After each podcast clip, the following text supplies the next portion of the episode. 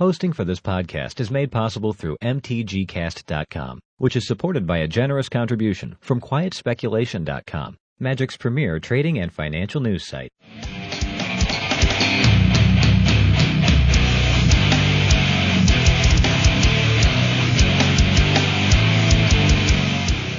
Hello again, and welcome to the Mana Pool. This is episode 276 of the Mana Pool. I know that because I just posted the previous one this morning. yeah. Uh, we are brought to you as always by CardShark.com, a better way to buy and sell collectible card games. They're trying to come up with a new gimmick because that's kind of old.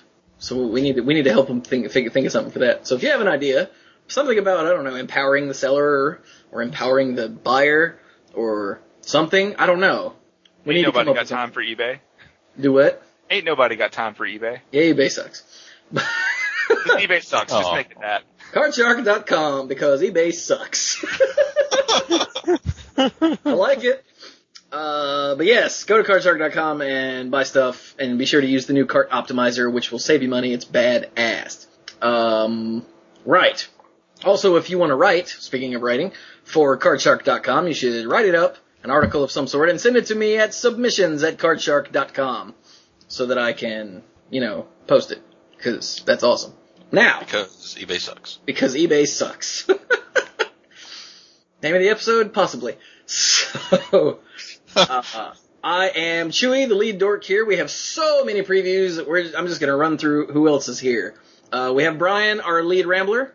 Say hi. Oh, I didn't know I was actually going to get a chance to even talk. I thought. Okay, that's all you get. okay. Uh, we have uh, Mike, our rules guy, and our game lore guy, and Epic Beard. Uh, so if you notice on the list of achievements, Shut up. Uh, we have Dirk, the greatest man alive and self-proclaimed moral compass of the group. Yo, everybody. See, he did it right. And we are joined by Bill Bloodworth with the coolest name, also known as Squee. And I guess that's pretty much it, isn't it? Uh, pretty much. Yeah. So, mini spoilers. Oh my god. So, because there are so many spoilers, why are there so many spoilers? Because it's a small set, so there's only two weeks preview, so they're like, Bleh. hmm okay. Pretty much. That's awesome. Uh, let's just go to the uh, card image gallery on Wizards.com and just roll our way down, skipping over the stuff we've already talked about. Easy enough? should Easy be. peasy. Sounds good. So, first up is Renounce the Guilds. For one and a white, it's a rare instant that says each player sacrifices a multicolored permanent. Uh, Yeah, that's pretty racist. I, I know, right? Are you pure blood? No. Like, this isn't even like sarcastically racist. That actually feels pretty racist. but I don't. I don't really have an opinion on this card. I don't. I, yeah, I mean, I'm. I think it, it needs to be rare because it's kind of an interesting effect. You don't want this showing up too much at lower rarities. I'm glad it's not a mythic rare. I'm just. I don't. I can't. I just. What is this? I don't even. I. I don't know. I don't know how to evaluate it. It's just. Hey. It's another thing that kills Geist of Saint Traft. I guess. hey, I there mean, you that's go. all I got. Yeah. Well, I know originally in the the original Ravnica block there was this little theme of anti-multicolor, and I think this plays w- again reaffirms the the anti-multicolor theme that was going on. Because wasn't that one of the underlying themes that there was? There, There were was the some, guilds, but there was someone who was also fighting all of the guilds or against the guilds in this as well. There, there in in Ravnica there were there was a theme for anti multicolor and there was a theme for anti monocolor. Um, there were certain cards like the the guild pack dudes. Um, one was black and one was white, and I think the white one had protection from monocolor, and the black one had protection from multicolor. Uh, gov- govern the Guildless. No. Let you No, you're right. Never mind. govern the Guildless let you take control of a monocolored creature. So it was really on both sides. Um, it, there wasn't really a strong faction against the guilds. Now we have the guildless, which is thematically the the people that are not aligned with any guilds that are, you know, like screw the guilds. They're always fighting and burning my crops and get off my lawn. So My cabbages! I like how the flavor text is Gideon Jura talking to Aurelia, because in this circumstance, Gideon Jura is going to be fine and Aurelia is going to be sacrificed. Ah. He's I don't even know what you started. I'm good. Scores will die in the name of peace, like you. Huh. Okay. Yeah, that's I- enough of that. Oh, Well, I, I would like to point out that since um since in the art, since the rubble is obscuring the guy's hands, I can only assume that he's throwing the double bird. oh.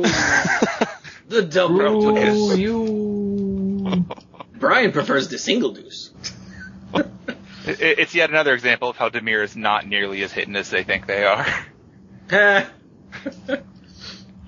so, the next Go. card is actually part of a common cycle, and I think we should probably just cover them all at once. I agree. They were Yeah. previewed all at once. Yeah. they're- yeah. They have the same converted mana cost. They have the same power and toughness, the same rarity. Um, It's- they are, in the same um condition. yeah. So read the first one, somebody. Okay, it's the Sunspire Gatekeepers. It costs three and a white for a two-four human soldier, common. When uh, when Sunspire Gatekeepers enters the battlefield, if you control two or more gates, put a two-two white knight creature token with vigilance onto the battlefield. Um, so we're gonna see that condition of when this enters the battlefield, if you've got two or more uh, two or more gates, do blah. And in this case, it's a 2-2 white knight with vigilance, and I like it because it plays very well with populate. And white, you know, these stats 2-4 on a white card seems very natural.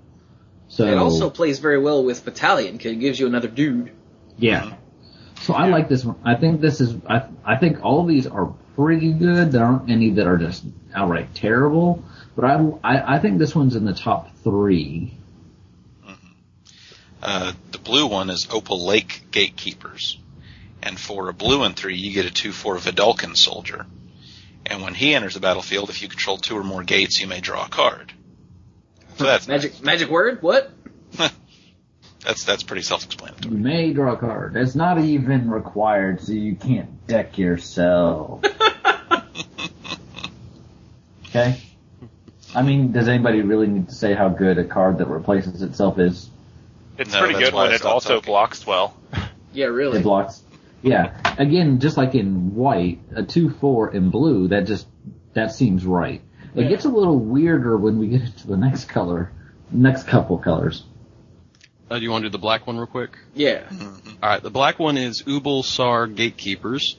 For as I said, three and a black. It's a two four. It's a zombie soldier.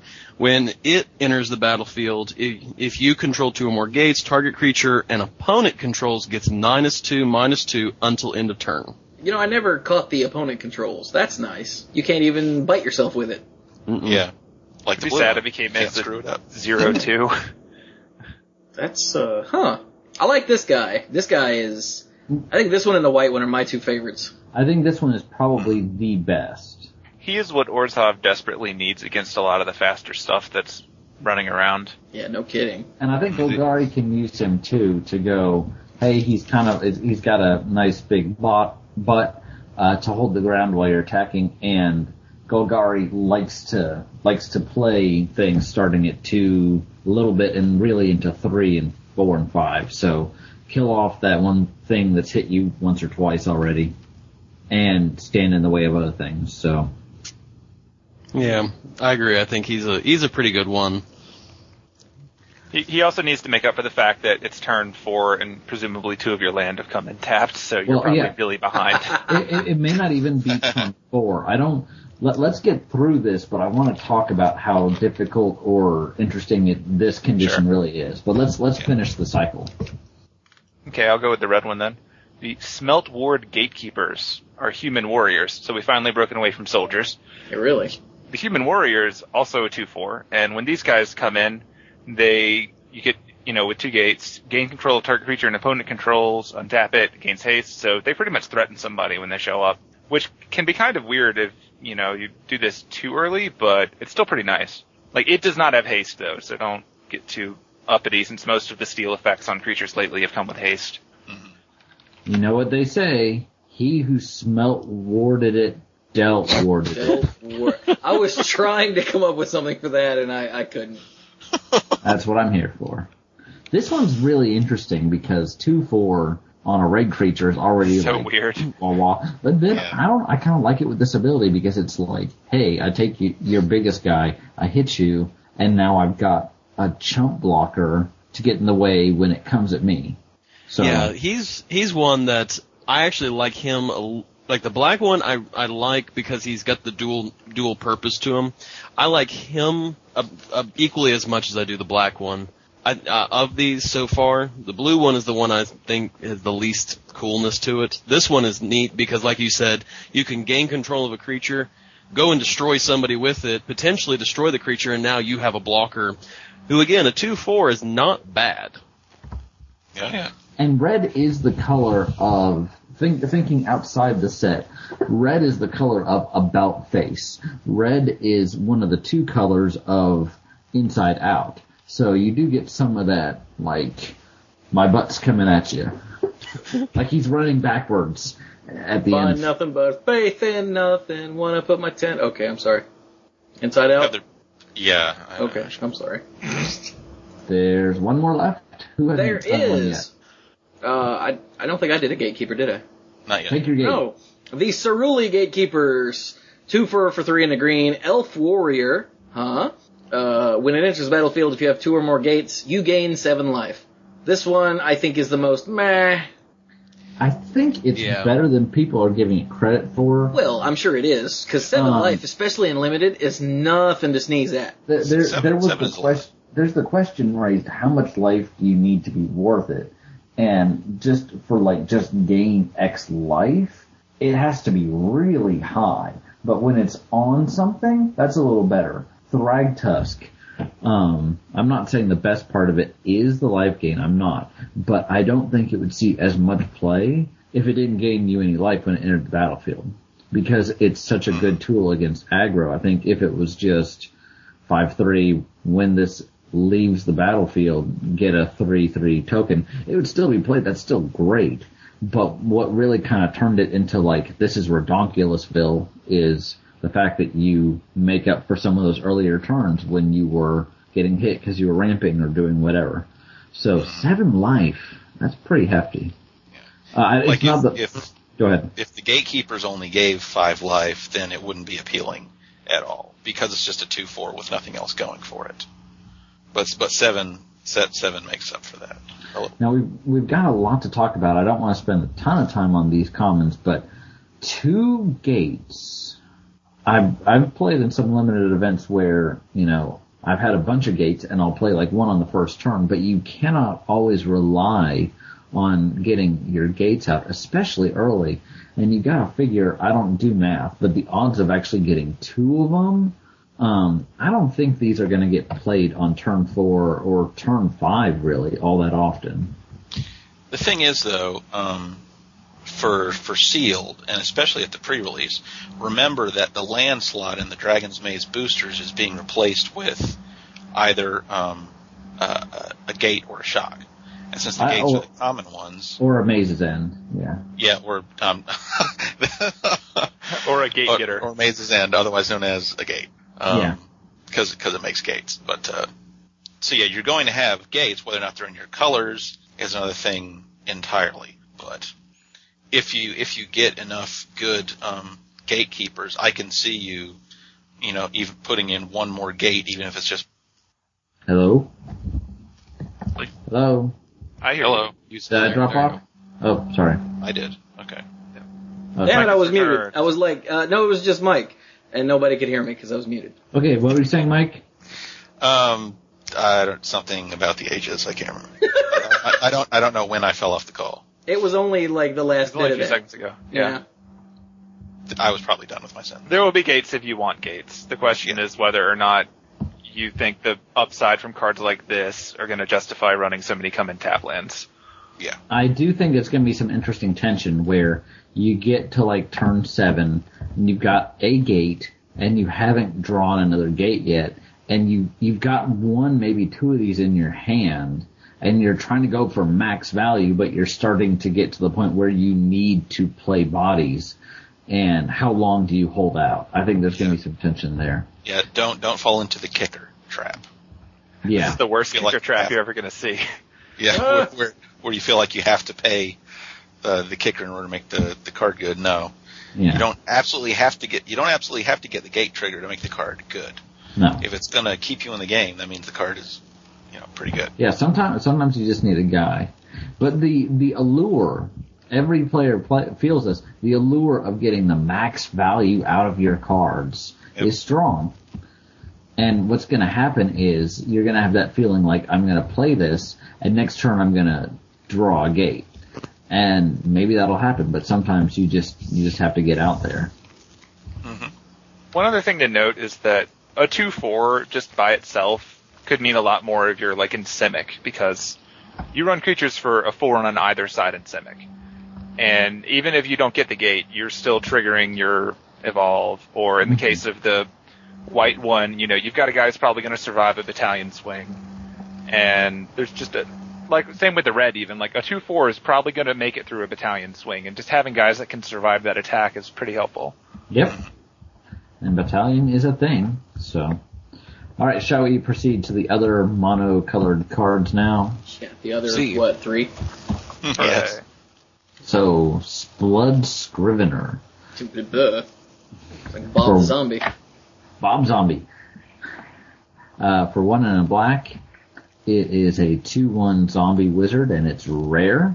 And it has to do with drawing cards and it lets you draw more cards at loss of life. Bob, um, if you would, if you would draw a card while you have no cards in hand, instead draw two cards and lose one life. So that's pretty good if you're playing something where you're just going to empty your hand and then hopefully he won't die like on you know before you get a chance to untap and draw but Yeah. that's pretty good and then you in theory play out those cards and maybe the second one is like an opal lake gatekeepers or, or some sort of cantrip and you get two more cards this is this is very very good. Um, the fact that it's a two one for two is aggressively costed. The fact that it's a zombie.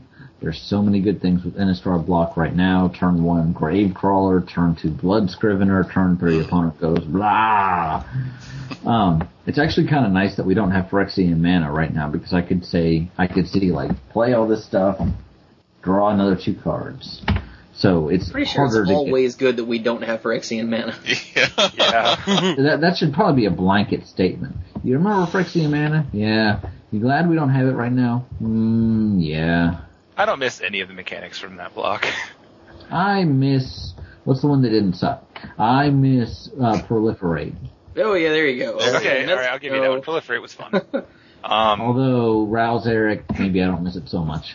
uh, Okay, oh yeah, zombie That- wizard.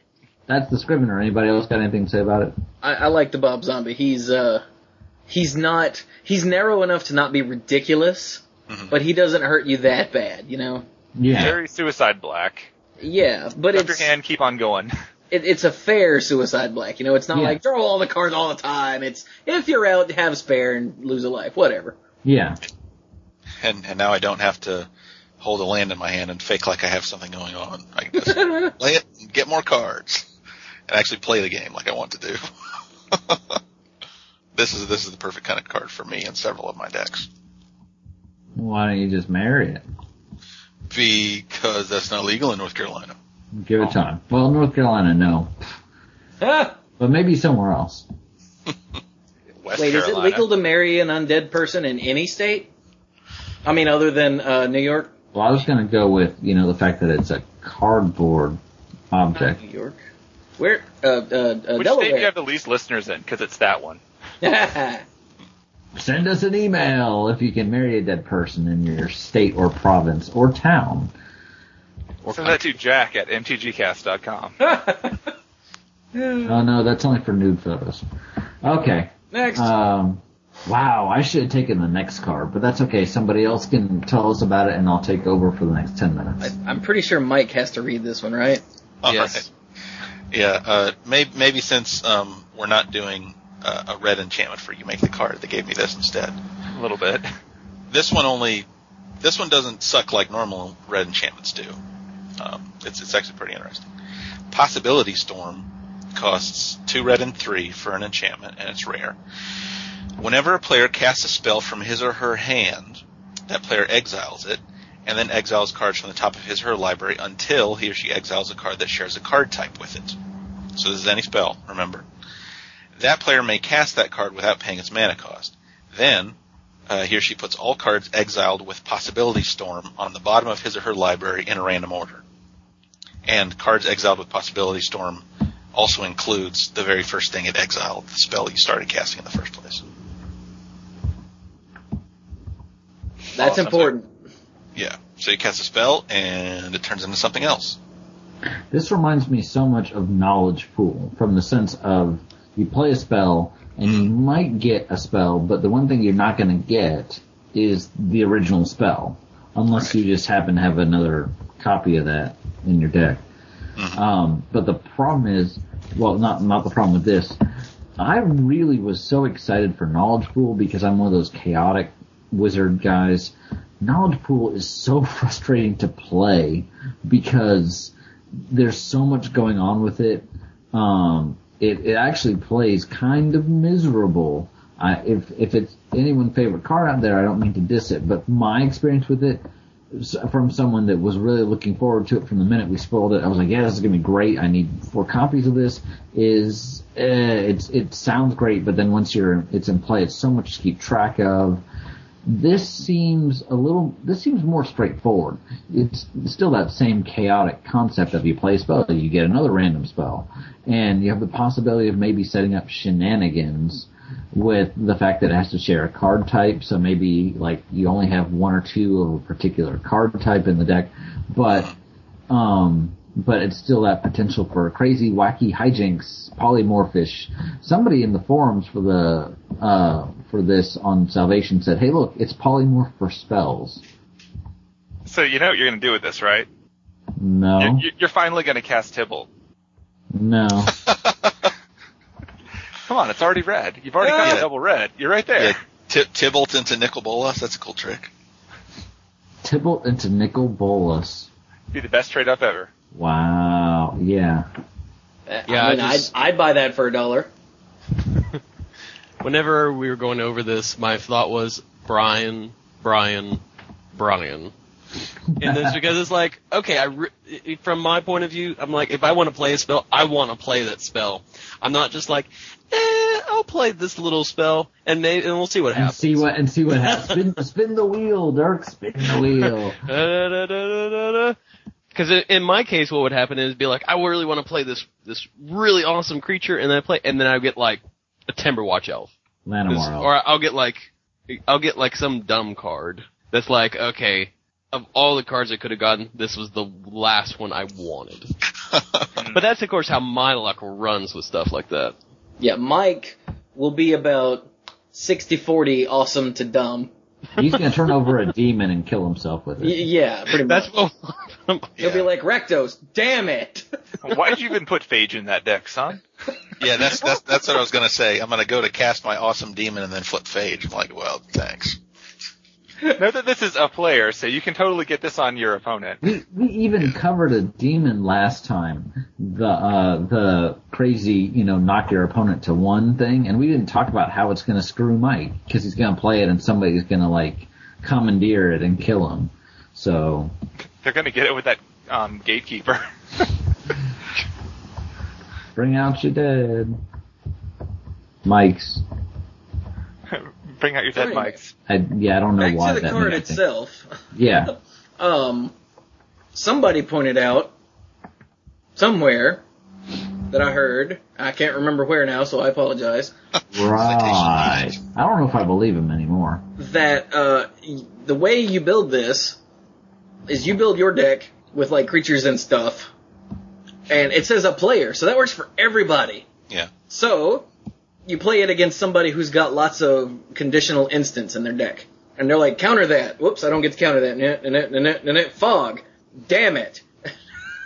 well, you're like creature. Nah, nah, nah, nah. Oh, look, it's a creature. Ah. so that it tilts Yeah. slightly in your favor.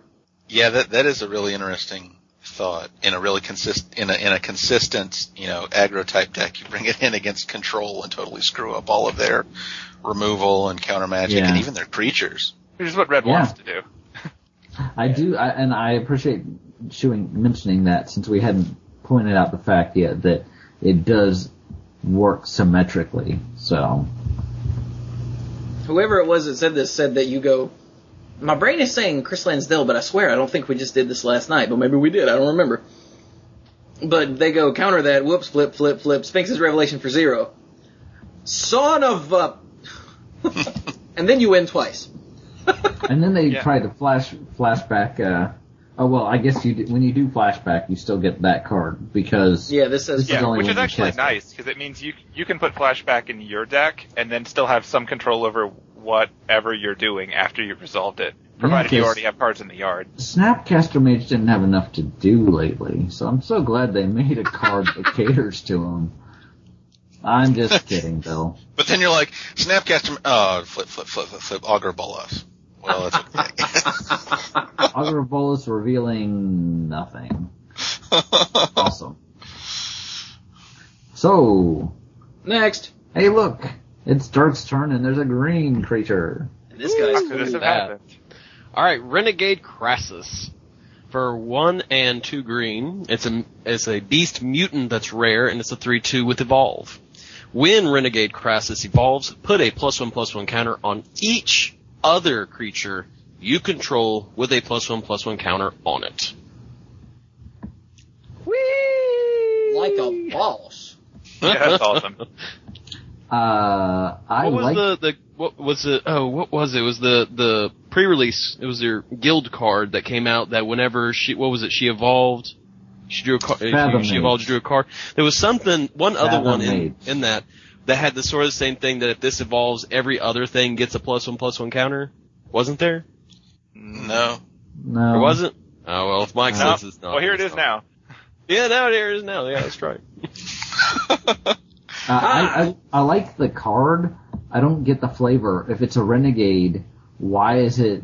uh, The the art matches the name. It's a renegade. It's busting out. It's like you're not gonna experiment on me anymore. And then its ability is like everybody, let's all join forces and get stronger together.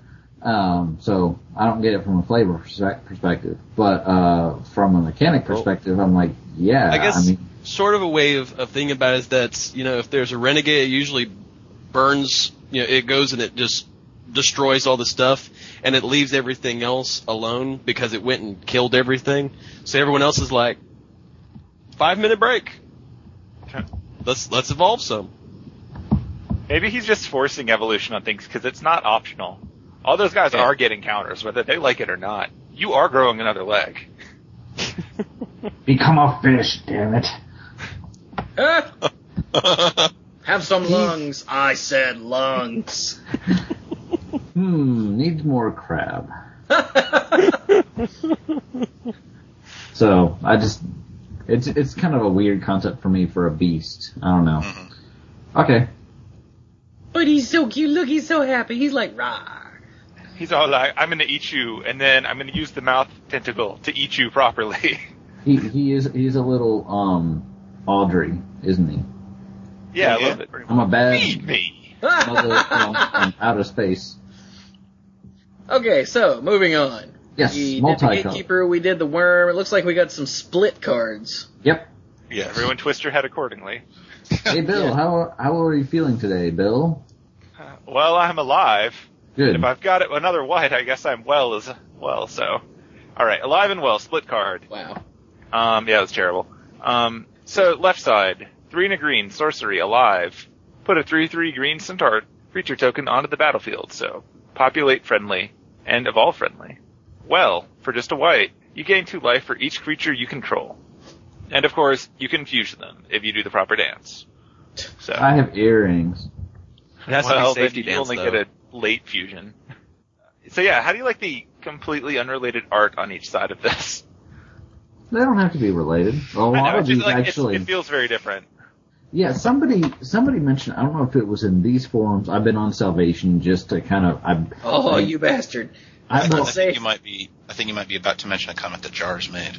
Okay, probably. So, well, I, I was just going to say about the Salvation Corps. I just like hearing a lot of different points about the cards, and there, you know, a lot of a lot of people say the same thing. Wow, this is terrible. Wow, this is great. Wait until we get to some of the other ones, and people are like, "This is the best thing ever." Man, it sucks. Um, but but yeah, I think it was Jars that said that he felt like the art for Well was actually kind of something that harkened back to like the early days of Magic, where it was very simple Yeah. and, and a very simple con uh, context and and um yeah, I think it's nice. I I do think- like how, you know, first, if you just play the well half, it's very straight up life gain, but you're probably going to gain a lot of life out of it. Like, two per creature is actually going to be pretty significant when you've got all these big butt guys or populate going on Yeah. for just a white. I think um, with all these, I like to try and figure out which half I'm going to be casting more if I can't do both. And I think for a three-three for four is not bad on the curve. I mean, that's that's already pretty good. Um, whereas, so I don't know, like if I've got the chance on turn four, if the game is just kind of going along and I'm not too far behind, I'm probably just going to go ahead and, and cast it just to get my guy.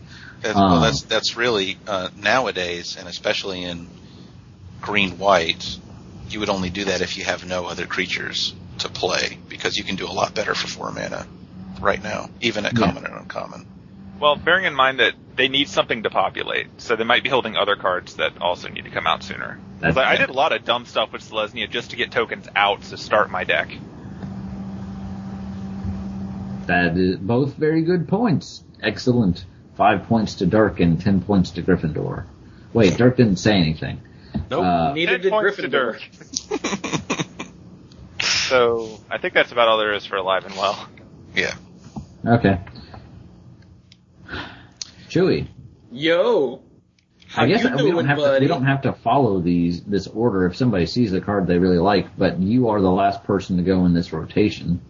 So Let's see. We didn't do the one next to uh, it. The terrible. Wasn't this a John Candy movie?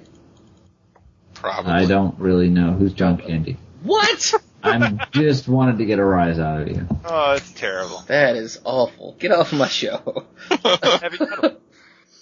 Now I have to arm. So it's armed and dangerous. It is. It's John Candy and Meg Ryan. What the hell, dude? oh wow! Wait, John Candy made a movie without David Spade? Oh, with Oh. Eugene Levy, where there were security guards. I've seen this. It's uh, it's kind of bad. It's like 80s dumb comedy bad. So it's not so bad. For some reason, I, I don't don't ask me why, but I got thinking about um, stop or my mom will shoot, and it occurred to me, it felt like there was a lot more freedom back in the '80s and like early '90s to just make bad movies. I wonder if the cost of movies has just gone up to the point where they can't just make bad movies. I mean, we still get bad movies, but I'm I think talking most of those bad. TV. What? I think most of those scripts went to made for TV now. I guess so. But yeah, you still see bad movies. I still see bad movies, but not kind of the like fun, just like, hey, here's a Chuck Norris movie just to have the heck of it, you know? Like, this one's, uh, you know, his police, he's a police officer, he's got a dog, he, you know, wacky hijinks, you know? I mean- Instead, Let's put Arnold Schwarzenegger in a in an elementary school. This would be great. This would be great. now, now it, it's, it's more like 32 Jump Street or 31 or whatever. I don't know. It, it's more of like the intentional comedy instead of the like. I don't know. blame I the don't know fact what that I'm, Hulk Hogan isn't acting anymore. To- now, to be fair, uh, Brian, they do still make movies like the remake of Evil Dead and the Twilight movies. So bad movies are still out there. Yeah, that's true. They just had more budget. But anyway, back to the card. Armed and dangerous. Armed, that it's uncommon. Armed is the red half for one and a red. It's a sorcery. Target creature gets plus one plus one and gains double strike until end of turn. Aha. and dangerous for three and a green. All creatures able to block target creature this turn do so. So you can either, like, if you're gonna fuse them, because you can fuse it, of course, for uh, what is it, four red green. You there there are two blatantly obvious things to do. There's swing with your uh, double strike guy and someone else, and make all of his guys block your double strike guy so that he hits them all and you know hurts them all. Or you swing with the double strike guy or the double strike guy and someone else, and you make all of his creatures block someone else so that your double strike guy can get in and mess up his face. Probably kill them. Yeah, those are the two. I think the uh, nearness to lethality is what dis- determines how you do that and how far behind you are. Yeah. So This, this is definitely definitely going to be one of those kind of come out of nowhere and you're dead cards. uh, yeah, and it's uncommon. So damn. Lure effects in general, like we were talking about back in Return to Ravnica, you know, with the Golgari decoy and those sorts of things, pretty strong. You throw in the whole, hey, this creature can gain double strike, and it's pretty crazy. Still, I think of the two, I'll probably cast Armed more than Dangerous, just because it's that effect for two mana. I, shouldn't that effect cost more than two mana? I just I feel like maybe it Probably should not at sorcery speed. not at Uh, sorcery speed. No, like a, assault strobe only costs one red. That was That's sorcery. true. Oh, this is plus one plus one, which can which with double strike is basically plus two plus one at least. Yeah, it, So- it is. It is uh, very good Yeah. by itself. I think it's So- about the right price for that. Ignoring the dangers half entirely. Like I would strongly consider playing that in a normal red deck if I was short on burn. But hey, we get dangerous tacked on, so awesome. There you go. Yeah. All right. Okay, we talked about Beck and Call last time because dang, we did not talk about the next one. And breaking and entering is the launch party card or the launch promo card. Yeah. Uh, yes, it is. Um, breaking and entering. I'm going to go ahead and do it if we're not Sure. doing any order. Uh, the breaking half is uh, blue and black. It's a sorcery. Target player puts the top eight cards of his or her library into his or her graveyard. So eight cards. That's that's good. You can do better, but that's so good. It's almost glimpse. Yeah. The entering half is four, a black, and a red. And it's a sorcery. Put a creature card from a graveyard onto the battlefield under your control. It gains haste until end of turn. So that's cool. So That's very just, sweet. Yeah, rip anything out of someone's graveyard, and you don't even have to give it up at the end of the turn. You get to keep it. That's the part of that course- got me. Yeah, and of course, when you fuse them, um, you get to do both. Now, here's something interesting. The reason entering doesn't uh, target the card you get is because um, if it did and you fused it, you'd have to pick the target before you did the mill part Yeah. of breaking, and that would be unintuitive and super lame. So, so instead, it doesn't target, and you just pick which creature as the spell is resolving.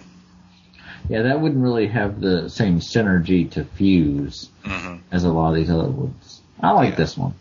Mm-hmm. Yeah, I enjoy it. It's pretty freaking sick. I, I, I really like it. I Gives think Rakdos that little bit of reach too. I think I'll probably cast entering more than breaking. I know it's more expensive, which kind of goes against what I've been saying so far, but unless I'm trying to mill them out or unless I'm milling myself, because breaking does say target player, Yeah. which you need to keep in mind. It's probably I'm probably just going to go, hey, that's a nice card in your graveyard. Either you had to discard it or I had to go to some lengths to kill it. I'm gonna take it now. Or yeah. entering kinda is just the more. It's more useful in a broad sense. Like breaking Right. is very specific. Yeah. Whereas creatures in graveyards, give me that, it gets haste. Okay, fine, yeah, you know. Like, By the time you've got six mana, they've probably lost at least one thing worth taking, or you have, for that matter. Yeah. right. Yeah. yeah. Hopefully, something has happened in the game at that point. You don't necessarily need to break your way to entering. Sometimes the door's just open. But In which case it's not breaking, well, okay, I'm sometimes a get to that. cigar is just a cigar. Sometimes it's just trespassing. Sometimes it's Monica Lewinsky. Oh, there's another dated reference that some people won't get. Oh, we're old. Next. Mm-hmm. Be kind, rewind. All right. Uh, the next one is bre- uh, Bred for the Hunt. Yeah. One green and a blue. It's a uncommon enchantment. Whenever a creature you control with a plus one plus one counter on it deals combat damage to a player, you may draw a card. Scrolls for everyone. I Yeah. really don't. I really don't get what this has to do with loaves of bread. Are they hungry? Well, yeah, clearly. Because it's the best thing since sliced bread, so. Hmm. No, that was bad. I'm sorry. I'll cut It that. wasn't. I, I I mean, I took us down a dark path. Yeah, So I'll cut that whole thing later. Don't worry about it. So, Is- is okay, guys, we can get back from kinda it. It's like. Columbus bread or what? so yay. th- There, there's the very. now very I gotta strong. leave it all in. Huh. They're continuing the theme of yay guys with plus one plus one counters. I mean, we saw that with the Krasis that doesn't make any sense thematically, Renegade, whatever. Um, Yeah, unfortunately, Yay, it's a non-creature in a Simic deck, so it's going to have a hard time fighting its way in.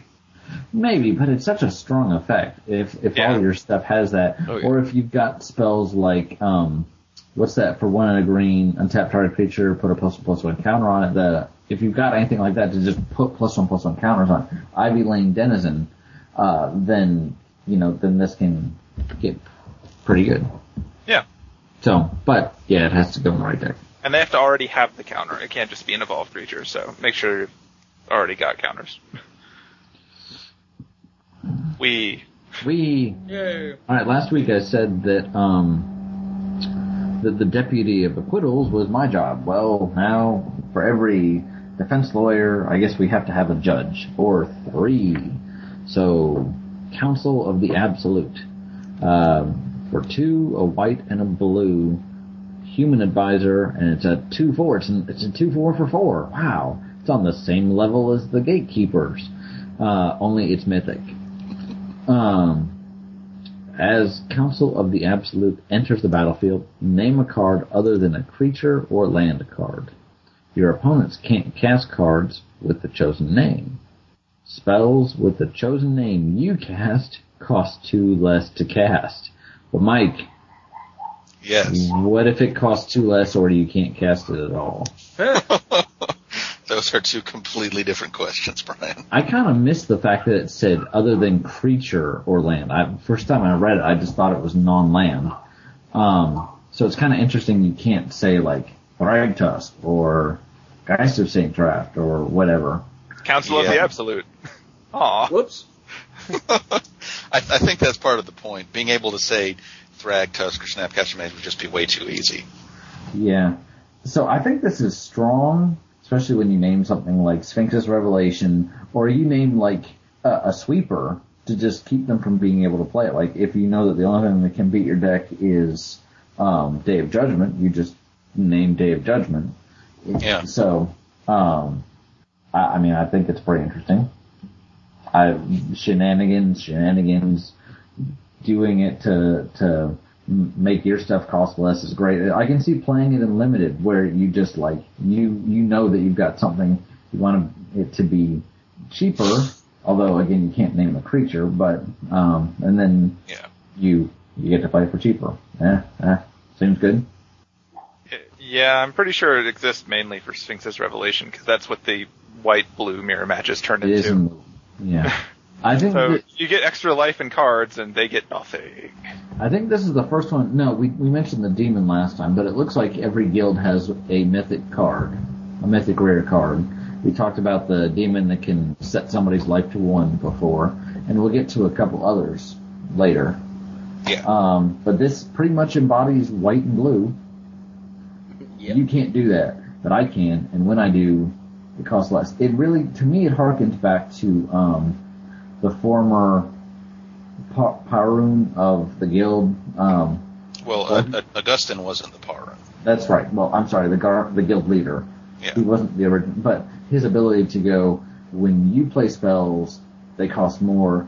When I play spells, they cost less. Neener, neener, boo boo. So, Except this is way less of a jerk. Yeah. well, it says you can't cast it at all. Although it doesn't slow down all your spells. So, yeah. Okay. Hmm. Ooh, Speaking of ooh. I think I should read this one. Okay. Because this is crazy. Telephone. Telephone. Exava, Rakdos Blood Witch. For two, a black and a red. She is a human cleric, although she doesn't look very human. Hmm. She's the, uh, Or clericy. Yeah, she doesn't look very clericy or human She's kind of scantily clad for a cleric. Yeah, I- she looks sort of like Medusa Warrior. What the hell, dude? or, sorry, Gorgon Warrior. I think she looks That's more a headdress. This is what clerics are like when you pick them up in clubs. Oh, okay. So this Maybe is like Friday Night Cleric. Yeah, yeah, yeah. Like let let the hair and everything else fall down. got her hair did, got her short pants. Anyway, She's going out tonight. and they Leather leg Club high. can say otherwise. anyway, anyway, what she does, she's Oh, She's more the old references. do what? Said more old references. That's gonna be what we do now. She's uh she's the Rakdos champion, so she's legendary. She's a three three. She has first strike, haste, and unleash. Now, if you stop right there, that's pretty freaking good. Yeah. I mean, a three three with haste and unleash. So a four four haste for four, that's good. You throw first strike in, that's badass. That's a painful then- thing to block. Do what? That's a very painful thing to block. Exactly. But then you throw in each other creature you control with a plus one plus one counter on it has haste. Now what that really says is everything that you unleash from now on has haste. And Yep. that's ridiculous. Yeah. So Splatter Thug is a 3-3 with first strike and haste. I think this girl would will. have. I think she would have been playable without the first strike. And with the first strike, it's just like blah. So the fact that she becomes a four four with first strike and that ability for all the other stuff, that's I mean that's great too. Plus, like we said, hey look, plus one plus one counters whether they're unleashed or not, great. Uh, what's the what's the sky swallower type thing where it's the X green blue Um, when it What's it called? Nimbus? Swallower? Nimbus yeah something like that Nimbus like that. thing. It's like hey I've got a four four with flying that has haste that seems good. I realize that's four color, but you get the idea. That's what haste this hey, set yeah, is all about. We'll get to oh ooh, I thought of I, I thought of another creature with plus one plus one counters, but we'll come to that one later. We're not we're not to that one yet. So maybe I'm just imagining this, but I want to say that when they first started talking about stuff for Ravnica, that they wanted Rakdos things that are unleashed to have haste, but they decided it was either too much or they wanted some way to interact and they thought tokens were a better way to remember what was unleashed and what wasn't. Or the counters, and that's sort of why they just stuck with counters for that, because you couldn't remember every creature had haste I don't remember instead of the ability to block. And I think this just sort of is the ultimate evolution of, well, now you remember and they get haste. So, Huh? Oh yeah, I, I think I do remember reading that. Yeah, one of the original ideas was they have haste and they can't block. But Bill's right, there were memory issues. That's why they didn't do it that way. So they marked it with a counter instead of getting haste. how do you like that sword she's got? Pretty freaking nuts. That's pretty cool. I like She's the, got- the like curved blade in her other hand too. Yeah, she's this armed is to for the. fighting, this is for fun. No, I think it's they're both for both actually. Well, they are Rakdos, yeah. Yeah, exactly. Let's not go to that club. Same thing. So who? Hey, Bill, it's been a minute since you read one, hasn't it? Sure. You should probably read the next one Let's Okay. Take us. because it's So pretty this would good. be Far and Away. Yep. Alright, so Far and Away, uncommon split card. Start with Far, the blue half. One in a blue.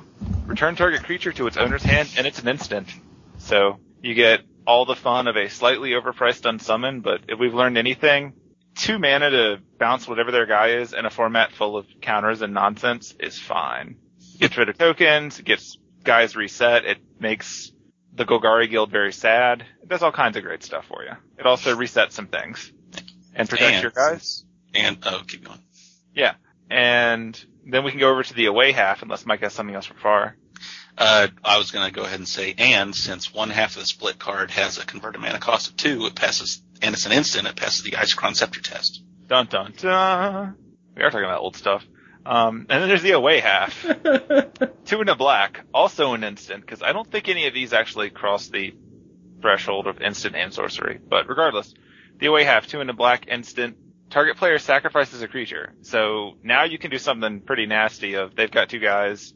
You choose which one they have to cast again and which one they just lose.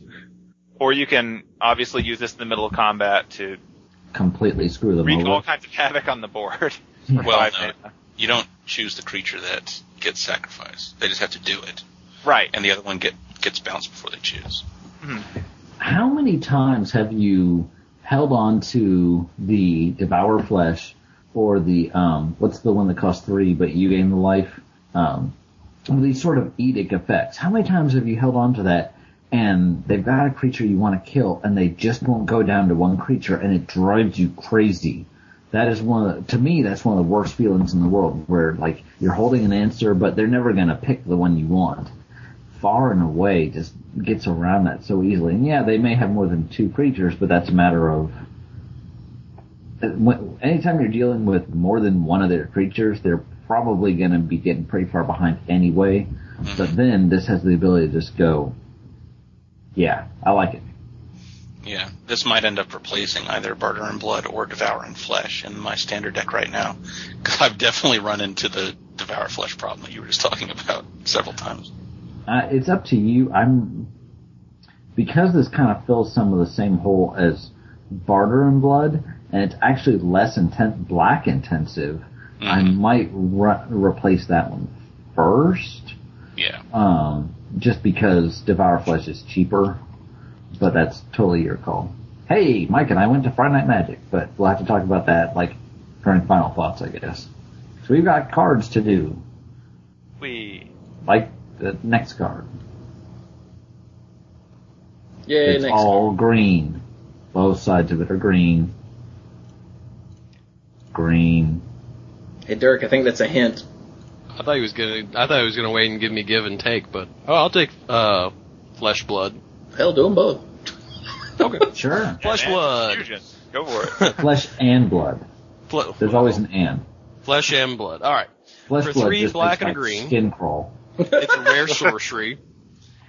Exile target creature card from a graveyard. Put X plus one plus one counters on target creature where X is the power of the card you exiled. Any graveyard. I didn't notice that the first time.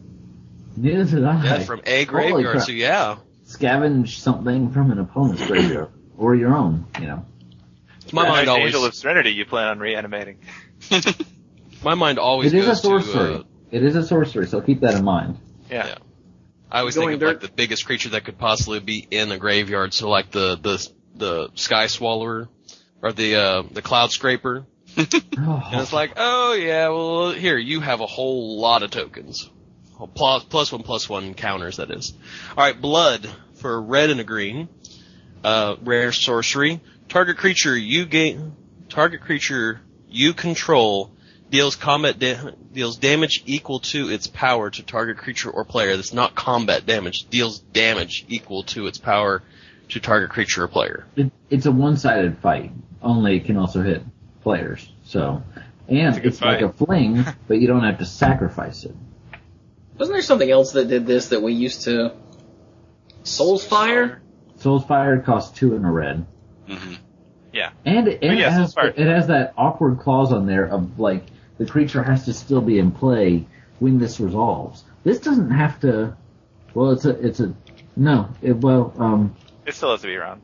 Because the creature. No, no, it Yeah. doesn't. It'll it'll use No? last known information. Oh, you're right. You're right. You're right. ah, so Yeah, yeah, The reason Soul's Fire had that weird wording was because it actually made the creature do the damage instead of the spell.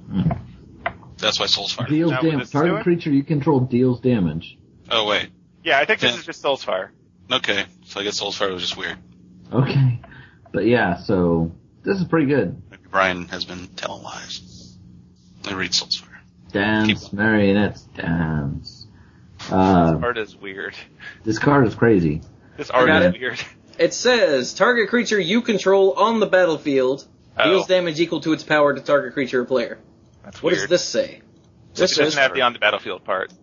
hmm. That's really So strange. Soul's Fire was just weird. Yeah. Okay. So, so anyway, yeah, this is pretty cool. And even without flesh, you're just like, all right, it's a, it's a, it's a removal spell. So, boom, and it can hit them in the face. So it's pretty cool. And of course, you know, it can be redirected from a player to a planeswalker. So this is good. Dirk said something when he was reading this that nobody else had done before.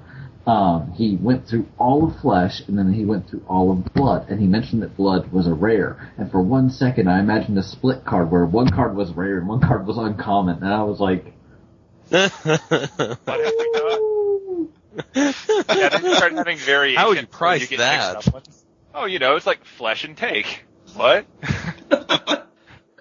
Away Flesh in blood. "Fl- flesh away. Give blood, the Red Cross card. W- wouldn't that be interesting if um if each half had its own rarity and they would show up randomly paired with one another? Yeah. And That's they what up I'm in the saying. uncommon slot. That that's what I'm saying. What if? Oh, what if you made all the split cards, and then kind of like Mike may have been make, making this point, so I don't want to carry it too far. But what if like they literally made all the halves for this, and the card that you got was a random pairing of any one side and any other side, except that it wasn't the same card twice. Guys, this is getting a little Inception-y, and we're not even to Scheherazade yet. I'm thinking like you know, uh, Beck and entering. the names just keep getting weirder and worse. I think it could be the same. I think being the same card would make it really interesting, especially when fusing. Imagine casting away away. That'd be hot. Instant Away, away. Yeah. It costs Actually- six, but it's Oh, not even caring which half of the card is there, just straight up. yeah. Then I can say call, call, call and call. I'm I'm pretty sure the worst combination would be flesh and entering. I'm just saying.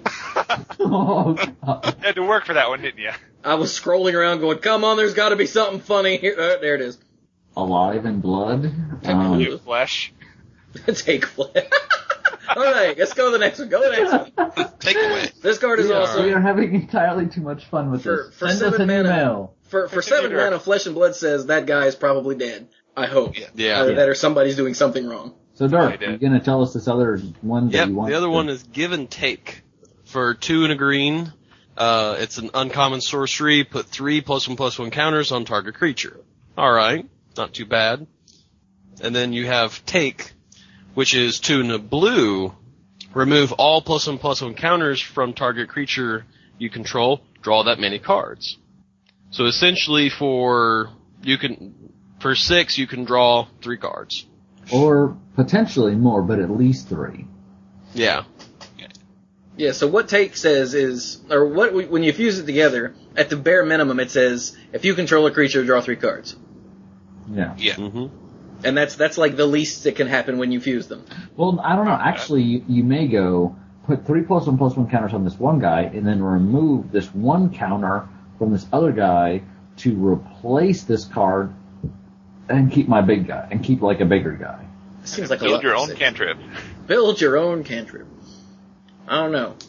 I still think Um, what it says is in an evolved deck, put all your counters on this thing, remove it, draw a bunch of cards, play this, and make your guy evolve some more. Yeah. So the creature that you took all the counters off of, you can Oh, start this- making him evolve again. This does cost six to fuse, so Yeah. it's Uh, a bit. take pricey. all the take all the counters off your renegade Krasis, and now he's tiny, and start evolving him again, or all, and all your other guys keep getting bigger and bigger. Uh, Like the again the what was her name? The the promo card that you got with the guild pack. Fathom Fathom Mage. Yeah, the Fathom Mage. Because she's like cards. dirt cheap and everything, so you start throwing counters and all right, then you start Dirk is drawing all cards about again. drawing the card. I would like to draw six cards, please. I'm not sure which half of Minimum. give and, give and take. I would I would expect to cast more. Almost on the face, maybe just give to just nothing else. You know, make it big guy. But sometimes all you need is more cards. So I I'm think not- give takes less setup. Yeah, give give is a little more straightforward. So, all right, it is con it is it is come. The time has come to you know make someone think of other things. quit and and and curse our name and never come back, depending on how we do this next card. Of shoes is- and ships and sealing wax. This is the Goblin Test Pilot for one and a blue and a red. It is a Goblin Wizard. It is uncommon. It is a zero two with flying, and you tap it. Goblin Test Pilot deals two damage to target creature or player chosen at random. Wow. Before before Mike or I or Bill say anything, because we have all talked about this on the forum. Dirk, you haven't been on the forum, so tell us your immediate impression of this guy. this is a wacky card. Cause it's, it's to the target creature. So this thing for all into it, it's essentially a creature that's playing a game of Russian roulette. be careful where you point that thing; it might go off. Bam! I, I do. 'Cause I do it- like the But yeah, because it, it essentially it because it doesn't say opponent's creatures. It says target creature or player. So essentially, this guy could throw a, a shock at you or your Sure. creature or someone else. And you know what I find funny about this? Is hexproof doesn't help you because it's your ability. So you can still hit your guy with hexproof. Where is your shroud now? Where is my shroud? I want my shroud. So, alright, um, I believe that on the forums, unless I was misinterpreting things, Mike and Bill were apprehensive of this thing's ability to do anything other than be stupid. And I was Correct. a little, is that correct? Is that fair? And I was, a, That is I was, I was a little more generous with my, with my, perhaps, well, maybe this thing will be good in certain situations. Now, since you You're guys are about soul. to debate real hard, let me weigh in real quick. I think this guy does one thing really, really well, and it's suck hard. he, he he does do one thing really really well. He is this this is Goblin Test Pilot is very good at being a wacky card. It is. Oh yeah. and and I and I understand 100% and uh, respect 110% the fact that there there are people who like this card because he's so wacky. But Goblin Test Pilot is beyond terrible. Goblin Test Pilot is straight awful. It is right up there with the well, maybe not the um, Sorrow's Paths of the world, but he's he's he's, he's up there. What we're saying Yeah. is that if the community team loses next year, we're getting these in Magic Online. See now, I almost have this compulsive need at the pre-release to like put three of these in the deck, and I'm gonna play them against Mike. Oh no no and no, at no. some point, Okay, no. If you actually play them against me, then I'm going to die to them, and I'm going to hate everyone forever. yeah, it's actually in the Oracle text that it works differently against Mike. So I do think it can be, it, it, as Mike put in the forums, I believe, when your magical Christmas land scenario is that the card is okay, then that should tell you that the card isn't good to begin with. Um, I don't know if it's magical Christmas land for it to be okay. I'm not. The thing is, I'm not No, the expecting magic it. Christmas land situation for this card is for it to work. Is, is for it to do anything that you actually want it to do. I think- at all. if you're going to play this guy, you have to be prepared to lose him or to hurt yourself. You're not going to play this guy and go, well, I'm at two life. I guess I'll tap him and see what happens because then you're going to die. The key is to, you no, know, that's called justice. what? If if you're at two life and you play and tap this guy, that's called justice. That, that's not, that's not justice. That's just, That is killing. reality telling you this is what happens. But That's what my you get. point, thank you, we know you don't like it, is that um, you put yourself in a situation, hopefully, where if you if the worst thing you accept the worst thing that this can do, and you tap it, and you're you're going to be okay no matter what, then um, then you may get something beneficial out of it. It's kind of like some of the red gamble type effects. Um, and if nothing else, you play it out, and they go, "Ha, that's stupid," and you go, "Give," and make yourself a three-five flyer, and go, "Oh wait, it has flying," and you hit them in the head. But is it a great card? No. The next card is a great card. The next card made me Yes. almost spit up when Hold I read. we have to read the flavor text from Goblin Test Pilot. We do. He had to We give do. us something. Okay. Alright. All pilots and prototypes destroyed. Extensive collateral damage inflicted. Conclusion, flawless design. Eh. The manual of Malik, meaning they knew full well what they did. Yeah. no, I like that too. Okay, Okay. carry on then. Alright, so next card is awesome. And I just read Goblin Test Pot, so somebody else read this one. Okay. Uh, I really like this card too. Uh, Lavinia of the Tenth is is the maze runner for the Azorius Guild. She's a legendary human soldier, and for three, a white and a blue, you get a four four with protection from red.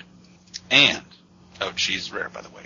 So protection from red and when Lavinia of the Tenth enters the battlefield, detain each non-land permanent your opponents control with converted mana cost four or less.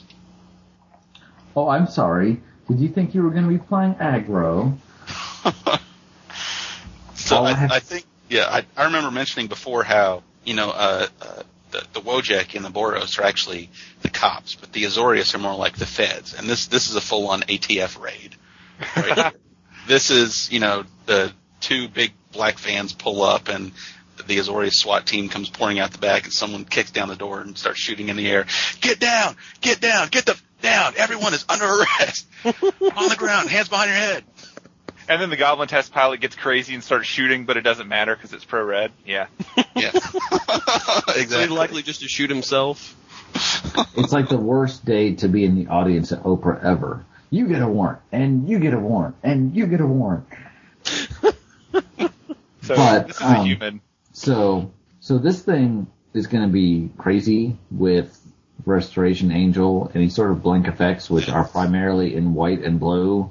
It has protection from red, so that's a thing. The fact that a lot of red decks, mono red, curves out at four with Hellrider and everything is cheaper means, hey, you know, congratulations. And even if they play their haste guy, it swings right into a 4-4 pro red guy that doesn't die of Mizzium mortars. Um, this was the first guy they previewed that had protection from a color. I think in the block, was there anybody with any protection from a color in Return to Ravnica or Guildpact or, or Gatecrash? There had to have been at least one. It feels like it, but I can't think of any. It seems it seems exceedingly rare because it shuts down some. If you give something protection from a color in either of the two guild, either of the two sets, that shuts down two guilds. Um, if it's pro, pro black for guild uh, for Gatecrash, for example, that shuts down Dimir and a lot a lot of Dimir and a lot of Orzhov.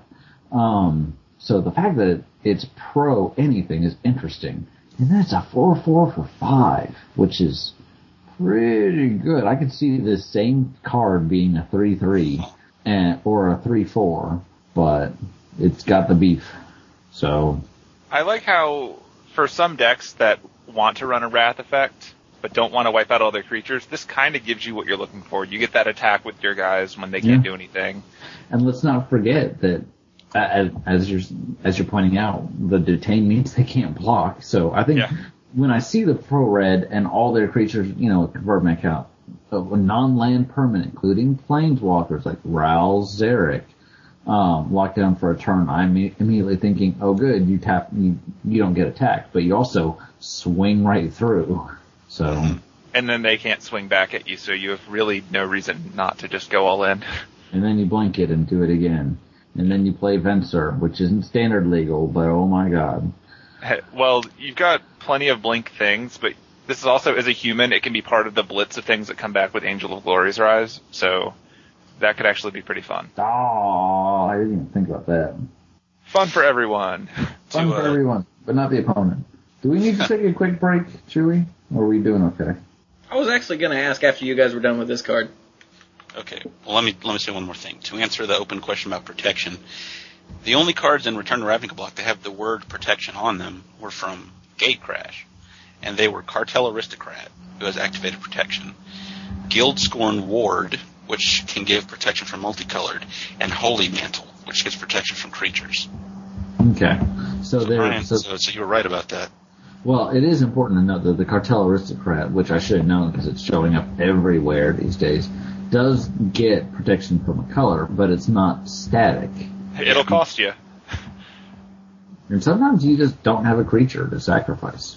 Mhm. So, I think she's ridiculous, just for the record. She I could be your actually forgot commander. that I hadn't said anything yet. I really underestimate. Oh wait, her or La- Lavinia. the- Lavinia? Yeah. That is what we're still crazy? on, right? I didn't miss something. Well, you No. might have been talking about Cartel Aristocrat. That's what Oh, was, no, no, no. I'm talking about Lavinia. Yeah. I was gonna say. Yeah, she really flew under my radar too, like literally, not figuratively. Um, Because he had his radar up. And there were no but there were no pings. There was not a single from ping. set of mesh. but you think you, you you think this is good? Oh yeah. Lavinia? Yeah, Lavinia is fairly ridiculous. She Okay. had me at four four for five pro red, and then she does all this other cool stuff. So Yeah. Well, we got plenty of other stuff to talk about when we come back. It's true. So, we're going to pause a moment, and again, because this is Dragon's Maze, let's play some I Fight Dragons. You guys remember them, right? Nope. Excellent. Uh, So Clues uses uh, the Geeks will inherit the inherit the Earth for Card Advantage's theme music. So I'm not gonna play that again. So let's go with Save World, Get Girl because it's a damn good song. Because you know if you save the world, you get the girl. Unless you're Mario, apparently then you just get cake. Poor stupid plumber bastard. Yeah. so enjoy that, and we'll be right back in uh, right around 30 seconds.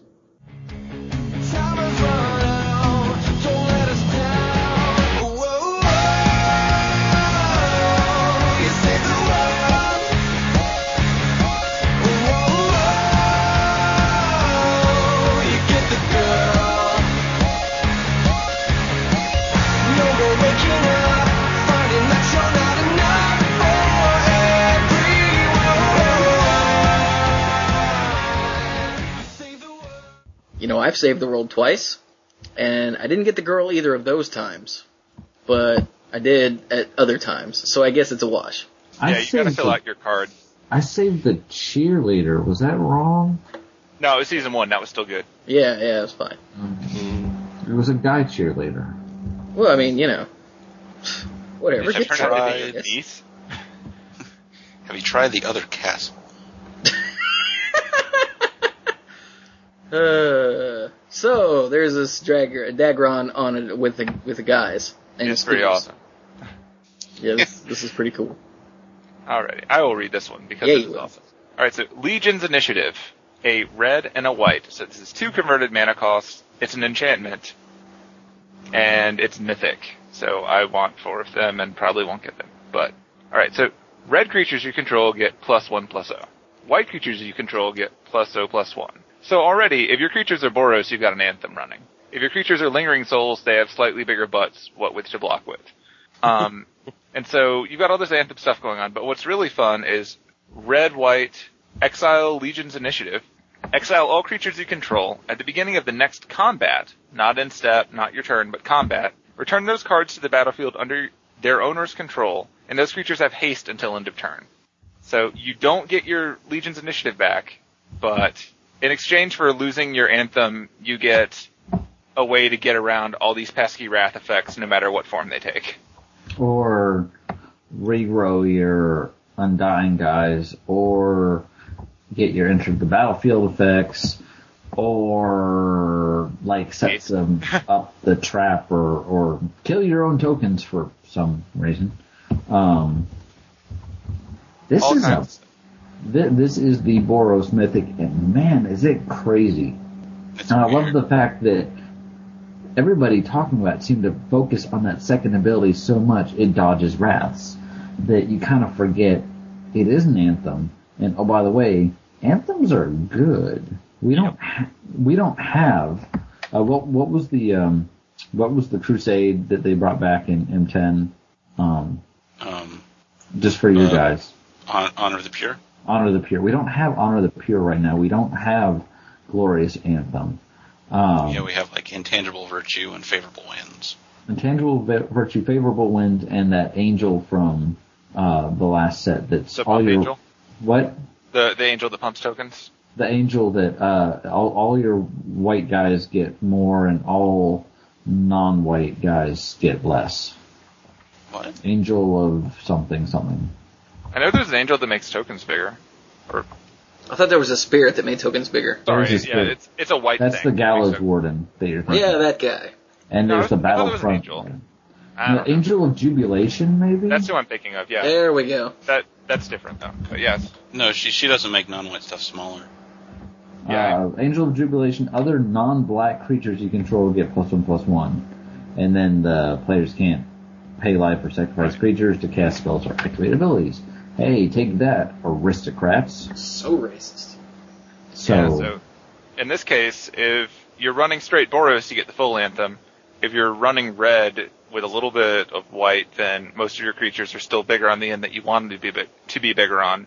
And if you're running a Boros Reckoner, well, now it's a 4-4 pain in the butt. yeah. or your, your, um, Restoration Angel is what, a, a 3-5? Yes. Yep. I like that the Legion Loyalist is now a 2-1. That's pretty sweet. So, yeah, The art, the art Hey. just really throws me off. With with Niv Mizzet uh, front and center, I keep thinking it's a blue red card, and it messes me up when I look at the cost up there. The, the, this is the the Legion is so pumped up that they're willing to take on even Niv Mizzet. I Yeah. get. Apparently, I mean- the, the Legion's initiative is to stab Niv Mizzet.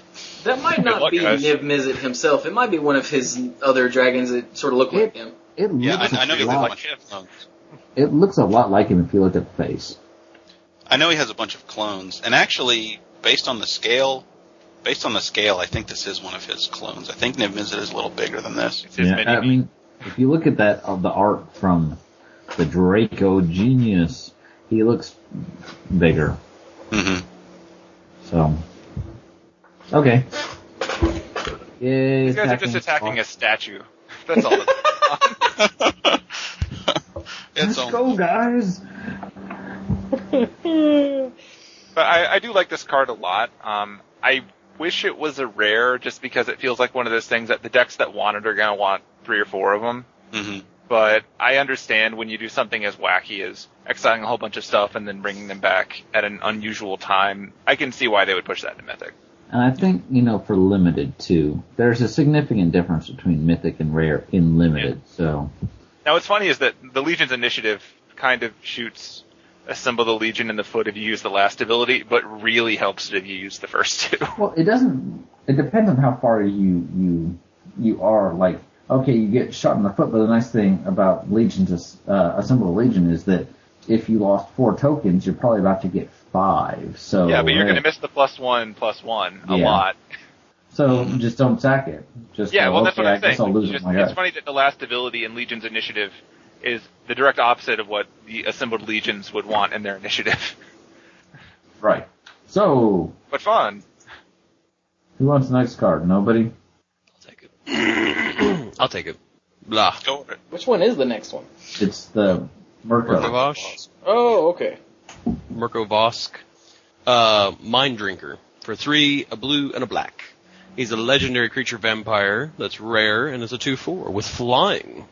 And whenever Mirko Vosk, Mind Drinker deals combat damage to a player, that player reveals cards from the top of his or her library until he or she reveals four land cards. Then puts those cards into his or her graveyard. Eh. Eh? Eh.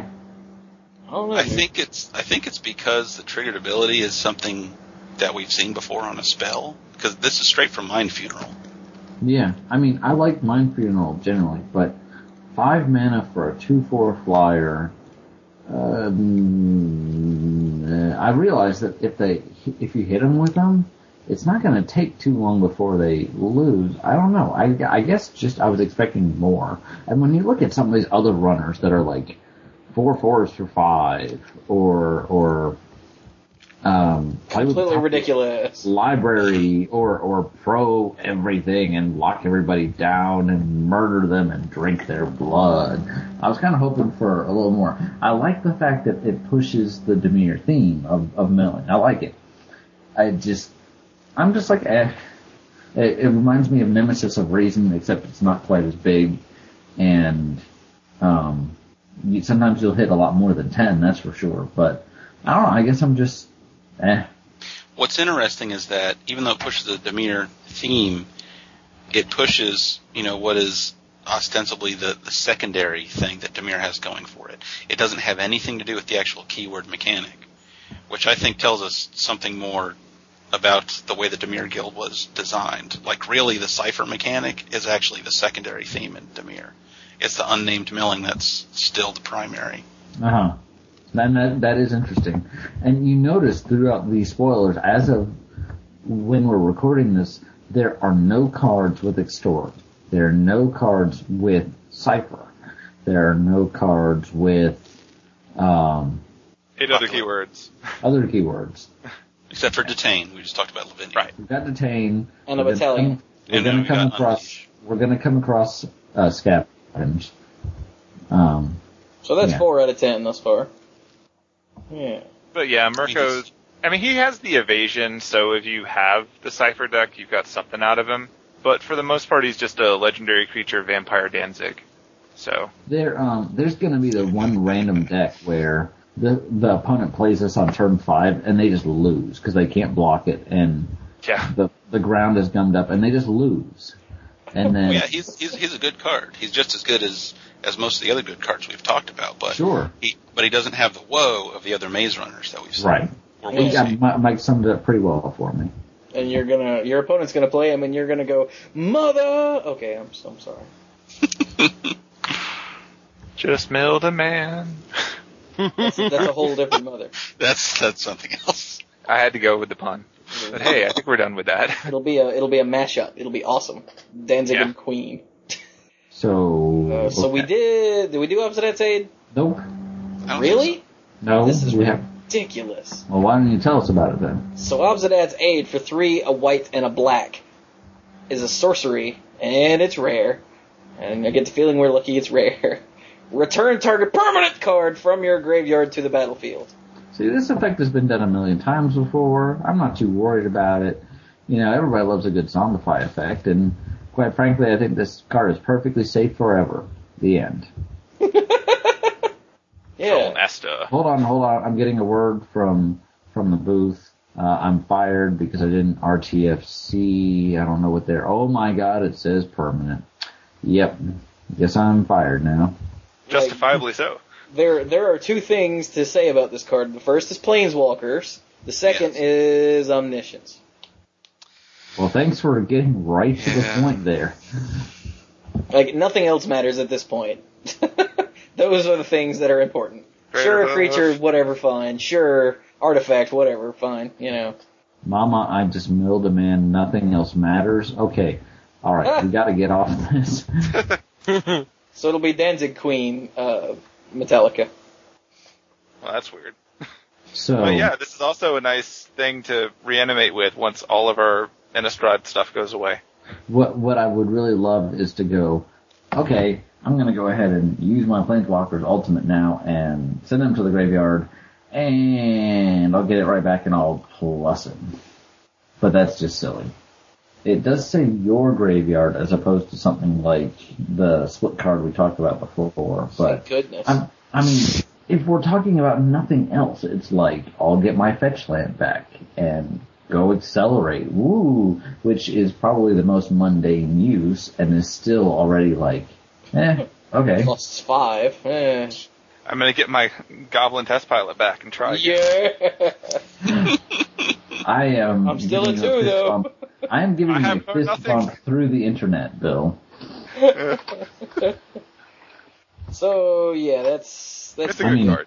Yeah, there's lots of stuff you can do with it. It is So- gonna be an EDH fun card forever. oh yeah. So Dirk, I think you probably should take the mythic Simic card because it's mythic and it's Simic. And Alrighty. And those are two words that are fun to say together. Mythic Simic. Miss, mi- Missimic. Mythosimic. Mythosimic. Miss, Miss, Simic. Miskatonic. Crash Pod. You know, you say Miss Miss Miss uh, whatever. Um, I have a very Sam, my daughter, calls Mike Mike, and she calls Chewy Chewy, she calls Dirk Mister Trimble. That's because he's a teacher. That's And- right. And the other Mr. day, Trimble. the other day, uh, I was I was singing uh, Old McDonald to her, and I said, "What do you want to hear next?" And she goes, "Um," and she looks at me, and she had this look on her face, and I'm like, "Uh," she's like, "Chewy," and I'm like, "Old McDonald had a farm, E-I-E-I-O, and on that farm he had a Chewy, E-I-E-I-O, with a yo-yo here and a yo-yo there, here yo, there yo, everywhere yo-yo." Uh, and she loved that so much. She's like, "Mike," and I'm like. Uh, somehow I worked in there. You're a funny guy. Now go away. Oh lord. And then it got to Mr. Trimble, and I really didn't know what to do with it, so I forget what I came up with. But With an elf over here and an elf over there. No, no, no. It has to be an um there, uh huh there, and uh huh there, there, huh, uh, there, there, uh huh. Shut up. I think I asked her. I, I asked her, "What does Mr. Trimble say?" And she goes, "She she made some sort of noise with her mouth," and I'm like, "That's what I'm doing." I've heard Dirk make that noise actually. You, you have the Pokemon sound. I make that noise all the time. Yeah. Mm-hmm. Sounds just But like so that. apparently, uh, yeah. So anyway, I just wanted to. I don't know what made me think about that. But there you go. Yay, cuteness. So All right. So, is it progenitor, progenitor mimic? yep. All right, for four, a green and a blue. It's a shapeshifter that's a mythic, and it's a zero zero. It hits the battlefield and it dies. I mean, no, that's not what happens. Oh, Uh, you may have improvement. progenitor mimic enter the battlefield as a copy of any creature on the battlefield, except it gains at the beginning of your upkeep. If this creature isn't a token, put a token onto the battlefield that's a copy of this creature. Woo! So it's a clone with a stapled in followed footsteps. Yeah, it's basically a followed footsteps that goes So ahead and some- gives you a creature. So somebody in the forums for the preview article for this pointed out you play anything, and then you play a progenitor mimic copying it, and then you play another progenitor mimic copying the first progenitor mimic, and that second one gets two token triggers. Uh, yes, it will. Because Oh copy God. effects also copy the results of other copy effects. Yes. So we'll have two instances of that ability. And then if you blink the first one out and have it copy the second one, It, it will have three, that's right. oh God, my brain just fell out. So, so what you do is you have at least one of them copying a, a, a- a restoration angel and just go crazy. oh god. Every turn you get another one that has a, an additional stack of, oh god. Then it'll Aren't make they multiple. angels? Oh yeah, they they are angels, so never mind. So Yeah. ah, Oh wow. Save the world, Dead- save the Dead-Eye- world. Deadeye Navigator. We almost died there, guys. yeah, there's still plenty of other absurd things you can do. This is another complicated way to set up your Fiend Hunter loop. If you really want to make somebody feel bad, something like the green uh, primordial, blowing up all the lands, getting all the forests. Hey, even if you're doing an acidic slime, that's still really good. Oh god. Yeah. So Yeah, I many mean- less land. That's terrible. Aw. Th- There's so many. Council of the Absolute. Name all the cards forever. That's a sad story. Is the council not I still like acidic slime. Then you can just, you essentially have a, what is it, like an LD deck? Except that it's, LD deck. except it, instead of destroying lands, you just destroy everything they own. Was Mike asking if the Council of Absolute was legendary? Because it's not. Yeah, you're right. It seems like the only legendary creatures are the Maze Runners. Yeah, you're right. Hmm. Okay. We're all gonna die, guys. So yeah, Progenitor Mimic is super awesome. Yes. Johnny Nessapounds. You know what else is super awesome? What? This next card. Because it's Putrefy. Holy crap! They reprinted Putrefy. Dun dun. Yeah. Oh, yeah. Oh man, I, I keep telling myself there's that thing I want to kill, and I can't kill it, but now I can. Putrefy. And that, and that, And that. uh, well, we all know what Putrefy does, right? So Uh, there are the children that listen that don't know. Yeah, the last time Putrefy was printed was original Ravnica block, so for their benefit, for uh, one, a black and a green, it's an uncommon instant. Destroy target artifact or creature. It can't be regenerated. That last clause matters so much more than it did seven years ago. And yeah, it makes me feel really old to say seven years ago, but uh, now we have stuff like Wolfir Avenger, Avenger. We have those sorts of things where regenerate actually matters a lot more than it used to. They said that they were going to push it for a long time, about the time that they took out Wrath, and we were like, yeah, huh, huh, get back to us, you know, when you actually make that work. And you know, we got Doom Blade instead of Dark Banishing and that sort of thing. So I think they've we've pretty much come to the point where you print it now, and the can't be regenerated clause does not just. There was a time where it was just like, oh, it's a kill spell. You better uh, make sure it can't regenerate. Otherwise, what's the point? Otherwise, what's the point? So it was like on everything. It's like draw a card, and that creature can't be regenerated this turn. You know. So, so uh, you know, it, it was pretty standard. And now it's more like, hey, that that phrase actually stands out. So It was actually even- put on uh, Giant Growth for a while until they realized that was dumb and they uh, eroded it out. That's a lie, by the way. It's a total fabrication. But as awesome as Putrefy is, it is a reprint. What's not a reprint? Shh. I have no idea. Be quiet. Okay. Ah, I just rendered him silent. Well done. Yeah, I'll read it. Render Silent costs white, blue, blue. It's an instant, and it's a counter spell and a silence. Counter target spell. Its controller can't cast spells this turn. I don't like this as much as I like the original Silence. Nope. I, I've heard lots of people go, wow, this is crazy. But the nice thing about Silence is you can just play it. Yep. Yes. You can't just play Render Silent. And Render Silent to me is almost like overkill. It's like counter target spell, and if you were going to play something else this turn, which by the way isn't an instant because otherwise you just got to play it right now, Yeah. then you can't play it. So I'm like, So- uh, I just I mean- thought of something. what's that? I think every guild should have a card called uh, Guild Name Pimp Slap. This is the Azorius Pimp Slap. Putrefy is the Golgari Pimp Slap.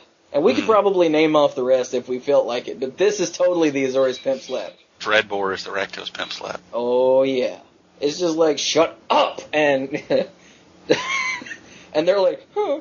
This is a good way of saying if I was going to win the game this turn. Oh, by the way, I'm winning the game this turn, but I still, I, uh, it's the buy a box promo. hmm Yay. Yeah. I mean, there's there's nothing wrong with it. It's still in the three slot with your cancels and your dissipates and your whatnot, so you're not paying a premium for that extra bit tap, tacked on. No. Even though it's very situational, you're you're not it- paying a whole bunch extra for it. but it's a strange sort of counterspell where I'm like, it costs the same as as um, cancel. I realize in this day and age, you know, dual lands make these things pretty easy to cast, but it's three specific mana. It's a weird counterspell where I go, huh? Do I want cancel over this?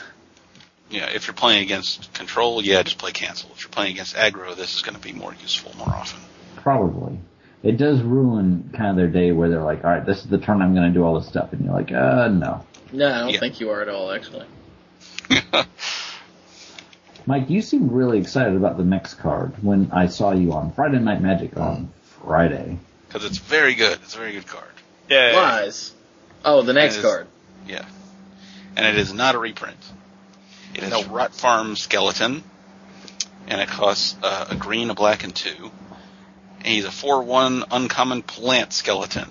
Ah. Uh, I didn't remember it was That a plant. I remembered it was a skeleton, but alright. yep, plant skeleton. Do plants have, never mind, keep going. This one does. um, Rot Farm Skeleton can't block. Uh, and his other ability is pay two, a black and a green, put the top four cards of your library into your graveyard. Return Rot Farm Skeleton from your graveyard to the battlefield. Activate this ability only any time you could cast a sorcery. I think this guy is going places. I really Dredge, think dredge. he is. Somebody we were talking to, I guess, was it, was it that gentleman that you were playing in the second round of Friday Night Magic was like, this is gonna be great, because he missed the cost, the, the mana cost of the activation. Um, Oh yeah, Chris. Oh, that's important. Yeah, Chris missed that there was a mana cost to the activation. Brian and I were like, no, you gotta pay for that, dude. he, he's like, dude, turn two, you know, just get it in there and just go crazy. And we're like, uh, this is not better than Ichorid. Um, but no, this is, this is pretty crazy. This sets up your dredge really well. It sets up a lot of stuff really well. So Yeah, it's an important uncommon. It's it's like Dredge, but they sort of fixed it, kinda. Yeah. It is, yeah, and I do like the fact that you can only activate it anytime you cast a sorcery, so no like end of turn shenanigans. And it costs mana, hmm which is awesome. Yeah. But to its credit, you know, it's going to the battlefield, so you're getting it immediately. You're just playing it from the graveyard.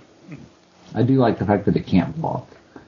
And That's you really don't give a damn if he dies, or you just just swing, screw, it, just swing, swing, shut up, swing, just swing. Yeah, Look at that four big ass sword, swing. With four power, something's gonna happen. And you're gonna like what happens. Yeah. Either you're hitting it for four, or you're probably at least trading with something, and then you get it back. And unless they're trading with their skeleton, which is really weird because it can't block, um, they're not getting theirs back too. So Yeah. So yeah, okay. this guy. So I mentioned earlier, way back, you know, like five years ago when we started this episode, that there was a creature with plus one plus one counters that I liked. and it's actually red, so it shares a color with the black red Maze Runner, and it could probably use haste because because that would make it yeah. So Savageborn Hydra, and I when I read this card, I did the usual, you know, read from the top down, and I saw that it was X and red and green, and immediately I'm stopping and I'm like, okay, that's what Apocalypse Hydra costs, and Apocalypse Hydra is pretty good. And then I saw that this was a mythic, and I'm like, oh my god, what is this going to do? It's going to make it great. And I, huh? It's gonna make great. It's going to make it great. Oh, make it great. I just heard make great. I just was heard like, great, yeah. and that was make, fine. That was Make wonderful. great. And and I hadn't and I go down and I'm like, oh, it's got double strike, and I stopped, and my mind went, and I'm like, it's an X red green, and it's got double strike, and I I even know what the next ability is going to be before I even read it because it's a Hydra. It enters the battlefield with X plus one plus one counters on it, not X minus two or whatever. It's literally like you pay five mana, you get a three three, get a three three with double strike, and I'm like, okay, me likey, and then it's like for one and a green red hybrid. So either red or green and a colorless. Put a plus one plus one counter on Savageborn Hydra. Activate this ability only anytime you can cast a sorcery. So no mid combat hijinks. Uh, no end of your turn. I'll just you know put all my mana into this, but who cares? It is an XX Hydra with double strike that you can keep pumping after it's on the battlefield. So you don't have to feel bad about, oh, I guess I'll just run it out there as a 2-2. Guess I'm not getting max value for it. Unturn, make it bigger, and if it looks like a 4-4, it's really an 8-4. So, yeah. Um, and then if you've got cheaper ways to put plus one plus one counters on it, like, uh, what was that green card? Um, the split give. Holy crap. Yeah. Yep. This is the card that keeps giving. Now, you probably don't want to use this card with take because it will die. But You get a bunch of cards. I will mourn your Savageborn Hydra even if you do not. So, uh, I like and Smash Face and the art has been freaking tastic. Um, so Yeah. This is a card I'm actually comfortable playing on turn three. Yeah, Um, I'm Normally that. for X creature things, I'm I'm all about you know waiting until like it's like a three three or something. But for this one, I could play this on three and then double pump it on four and then swing for six. I and- do. Go ahead. Yeah. Go ahead. And like that's just like that's the nice thing about it is you know if I'm comfortable enough that it's not going to get removed in the next turn or two, I'm going to get enough damage out of that on turn three that I don't have to wait.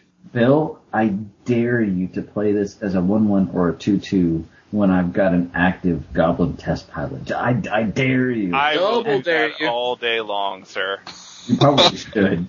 It's probably because I will be happy either way. Because I'm probably taking like 10 between the Hydra and the, and the Pilot. You're gonna hit But- yourself for two, and then you're gonna take seven, and then I'm gonna you- pump it one more time, and then you're just gonna be sad. But you better believe that I'm going to be tapping and going, I hope I hit that thing. Well, no, what's gonna happen is I'm gonna attack with it, and you're gonna stare down at your pilot, and you're gonna go, "Do I block?" And then tap it.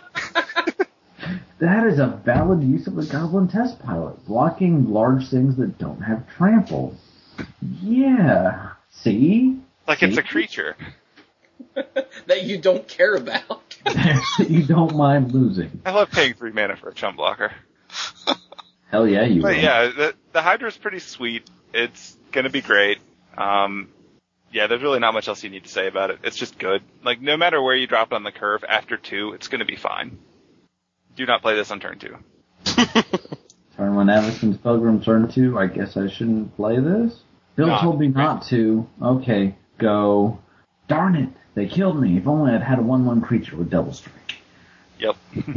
So, next card. Anybody? Showstopper. Showstopper. For one black and a red, definitely not my colors, it's an uncommon instant. Until end of turn, creatures you control gain, when this creature dies, it deals two damage to target creature and opponent controls.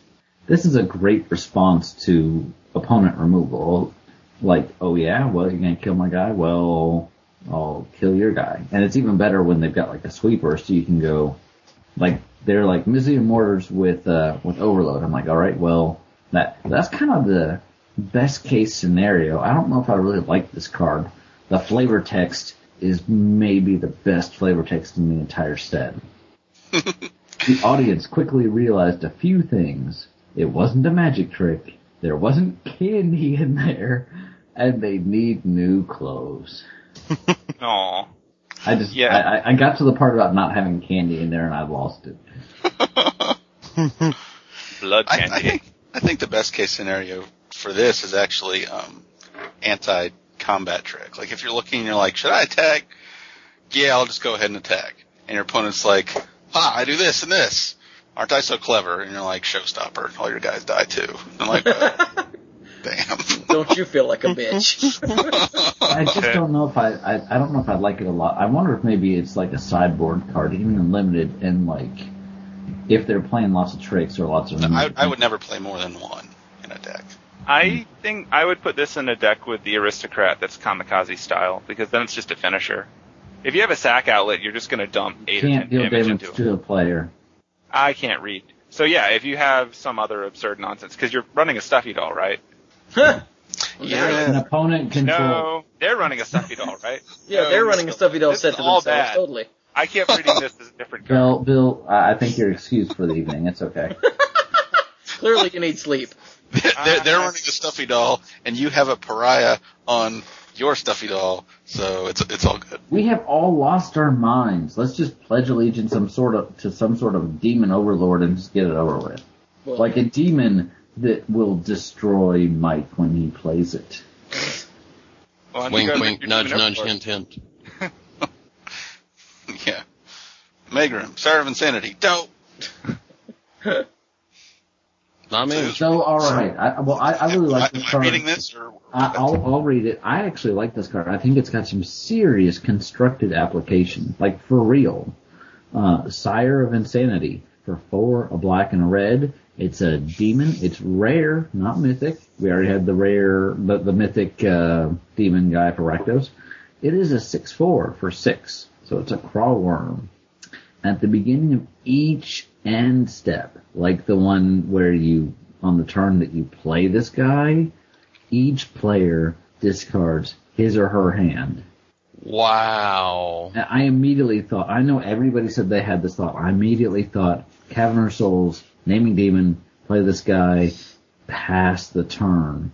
And the opponent is looking at their hand going like, but, but, but, but I was gonna. I was it. gonna do things. I, told Mike, magical Christmas land. This is this is it, and I realize it's way out there. Okay, so bear with me. But turn one, Avacyn's Pilgrim or Arbor Elf, you know, whichever. Turn uh. Turn two, Grisly Sal- Salvage, getting this guy and a um, Burial Rites. Turn three, make everybody hate you.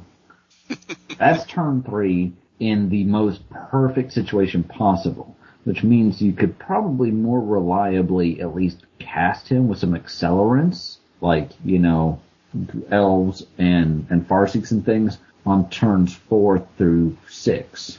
Um, and I want to emphasize the fact that I think some people who were like, eh, it's not that great didn't realize this happens the turn that you play him. They don't get to do anything unless they kill him before your turn ends. Now there is the potential for like when Mike plays it, Mike's gonna play it and somebody's gonna go put that ability on the stack and um bounce him. Or um overload overload uh what's the pre uh something you Cyclonic don't- Rift. so overload cyclonic rift, you know, something like that. Um, but that's just Mike. It's okay for everybody else. Ooh, I love you, ooh, Mike. And it'll get you hell bent. Wait. Yeah. It, it will Yeah. get you hell bent. It will before. turn on your um, blood scrivener, Hey. Yeah. and it's a Wait, that's a good four. use for it. Hang on, we're talking stupid stuff. It fills your graveyard. You could have one with nothing every turn. oh, jam. So, and it's a six four, so it's gonna be bigger than a lot of things. So, Probably bigger Alright. than whatever they top deck. Got a couple more runners here. All right. Um, Tajic, Blade of the Legion, is the Boros Maze Runner. He's a human. He's a legendary human soldier for. He's a two-two for two, a red and a white, and he's rare. Uh, Tajic, Blade of the Legion, is indestructible, and his battalion ability is whenever he and at least two other creatures attack, he gets plus five plus five until end of turn. I yeah, want, it seems good. I Yeah, want so to immediately like I him. think of I think of Konda, Lord of Eiganjo, except this guy costs four instead of seven. he, yeah, he he's a Konda that like is the love. He's the love child between get this Konda and um who, who's the guy from Mercadia? Um, What? Prevent all Chomano. damage. Oh, uh, Chorim. Chomano? Chomano. Yeah, Chomano and Konda. You know, Scrumpa Dumpa.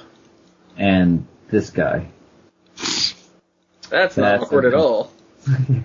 but um, well, I mean, to Konda's credit, it's every time he attacks or blocks. Every time he Um, blocks or is blocked. blocks or is blocked. Yeah. Whenever he gets in combat with a creature, this guy is more conditional, but can actually hit the player for a lot more.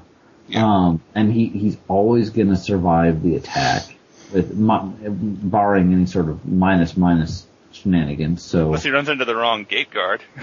yeah, Eh. pretty much. So you can always send him in unless you just need a blocker, and as a blocker, he'll never die. I do find it funny. Uh, we saw the pro red girl earlier, so she can get by him. The card next to him has another sort of protection where it doesn't. He, she, she can ignore him. And there's a card that we spoiled that was spoiled today that it has protection from another one of his colors. So it's like everyone has protection from me. You think But, that's um, bad? I mean, look at the look on his face. He's like, "What is this? Who gave me this sword? What is wrong with you people? This sword is broken. All these guys Dude. behind me have real swords. Why do I have the cartoon sword?" Yeah, it's like he's he's turned. They gave him the sword, and he turns to break the fourth wall and look at the camera and be like, "Really?" Maybe if this sword was straight, he'd be a 7-7 all the time. When he attacks with two other creatures, he's like, you, soldier, give me a weapon. Yeah, Give me the good sword. Can I get a good sword? This is like his not left-handed sword. This is the one that he takes into battle, but when it's really serious, he just grabs a real sword. I'm now reminded of every episode of Dragon Ball Z ever. Oh, I was just holding back on you. Because I can only thing. harness two sevenths of my true power with this sword. Let me get rid of these So- weighted clothes. I can transform I hate you. five times. And then we put on earrings and do a dance. Anyway, Special guy. Quick, yeah, that guy's go- cool. The next one is ridiculous. Go for it. Oh, oh yeah, okay. Uh, it's well, she's boobtacular. Yep. That bothers Mike. Countess Boobula over here. Teysa, uh, envoy of ghosts, not envy of ghosts. Learn No. to English. That was a typo. No, no, no. Lots of people have since said that while looking at the card, and I'm like, eh. Uh, for five, a white and a black, she is a human advisor, legendary, of course. Four, four, vigilance, protection from creatures. That's awesome. Whenever a creature deals combat damage to you, destroy that creature. Awesome. Bam. Put a 1-1 white and black spirit creature token with flying onto the battlefield. What the hell? Are they stacking the deck in Orzhov's favor? Because this is ridiculous. I've heard so many comments of, from flavor perspective, which I kind of get, she's apparently a cripple. So why is she a 4-4? I'm like, okay, I get that. But then She so is. many people, what? I didn't know that. Is she? That's why she needs a cane. I thought the cane was for thwacking people. Now apparently she can't walk very well. If you I thought that the, was her pimp cane. if you read the story um, from last week, That's not a joke. She first of all she's getting up there in years, and second of all she has some sort of condition. So, Yeah. um, Like she has a bad back due to massive bombs. but You but, say this, but really, she's like the only creature that has vigilance while sitting down. but she's twice as big as the guy next to her all the time. Well, he's got a for- stupid sword though. Yeah, he doesn't, and she's got a cane. But, but the other the other issue that people seem to have with this is why does this cost so much? They don't want Orzhov to be a good deck. This costs way too much. I'm like, this ability has to cost a lot. You, It's a freaking 4-4 unblockable that can block forever with a no mercy and gives you dudes. yeah, I'm surprised it only costs seven. Uh, this. I mean, yeah. I, I, I, I, I, what more do you want? They want it to Really? cost like four. they want it to be like a two-two with this ability for four, which is not going to happen. No. She Like, do they want when you crack her in a pack? Do they want someone to come and wash your freaking car too? like what I- the hell? I think that they want her to be playable in standard. I think Yeah. she is playable in standard. and and they want that it, they want her to be cost less basically and Losers, whores, whores. I say. Sorry, She's a really human. good. She can cost as much as you can reanimate for. Yeah, she only costs five because she's in the same colors as Obzedat's aid. Everybody, shut up. Yeah. yeah and So- we'll get that that'll be a recurring theme we'll hear that again later yeah, so if she shows up in the Ghost Dad deck, do we have to call her the Ghost MILF? now, and if you try and touch her you turn into she smokes you and takes your soul You your can't touch her. soul She's is got protection from you. All right Toil and Trouble? Hey. uh, we've already done that one Oh, okay. Trostani's Summoner? we haven't done that one that is the game day participation card. Yes. Yeah. wow what an awful card for seven it's a one one I don't want to read the rest of this card because it must be terrible. That's worse than Taser. Er, er. No, Shaman Uncommon. um, when Trostani's Summoner enters the battlefield, put a 2-2 White Knight creature token with Vigilance, a 3-3 Green Centaur creature token, and a 4-4 Green Rhino token with Trample onto the battlefield. Good lord. Hey, you know those tokens we gave you in those other packs and how you haven't been able to use all of them yet? Here you go. Here's an uncommon. It'll just use all those for you. They're Like a like step they're, they're sitting down to, to they're sitting down to design this card. They're like, all right, which tokens have we made? Okay, which ones uh, have we not put in the set yet? Okay, let's uh let's just do these. I find it kind of. I, part of me thinks it's really neat because it's like, oh, look at all this stuff, and then part of me feels like if you're gonna be populating, you're just gonna pick the four four all the time anyway, unless you really need vigilance for some weird reason I don't completely understand. Maybe I guess if you've got like the the Legion's initiative out and you want to pump your white guys or something. But if you're going to populate, you're going to pick the big one. So you're giving me a smorgasbord, but I only want the prime rib. I don't, I don't want like the chuck steak thing. You know, why would I make a 3-3 when I could make a 4-4? Fortunately, you get both. I You mean, I do get both, and I get both now. I get that. So, and it blinks, because why not? And cost seven. I it never costs ever two more than Bestial Menace and gives you a 4-4. I think you're doing fine. I do like the fact that is this the same cost except you know with the white instead of a colorless as Horned Chant, where you get a four four Rhino and then you populate because this you get more power with the two two and the three three. So and the 1-1. and the, I'm not counting her. Yeah. Bad elf, go away. I mean, she is end 10 with 10 power, power. for 7 mana. So, I think it's fine. Okay, let's let, let let's see if we can't finish these up here. We got a little bit left to go.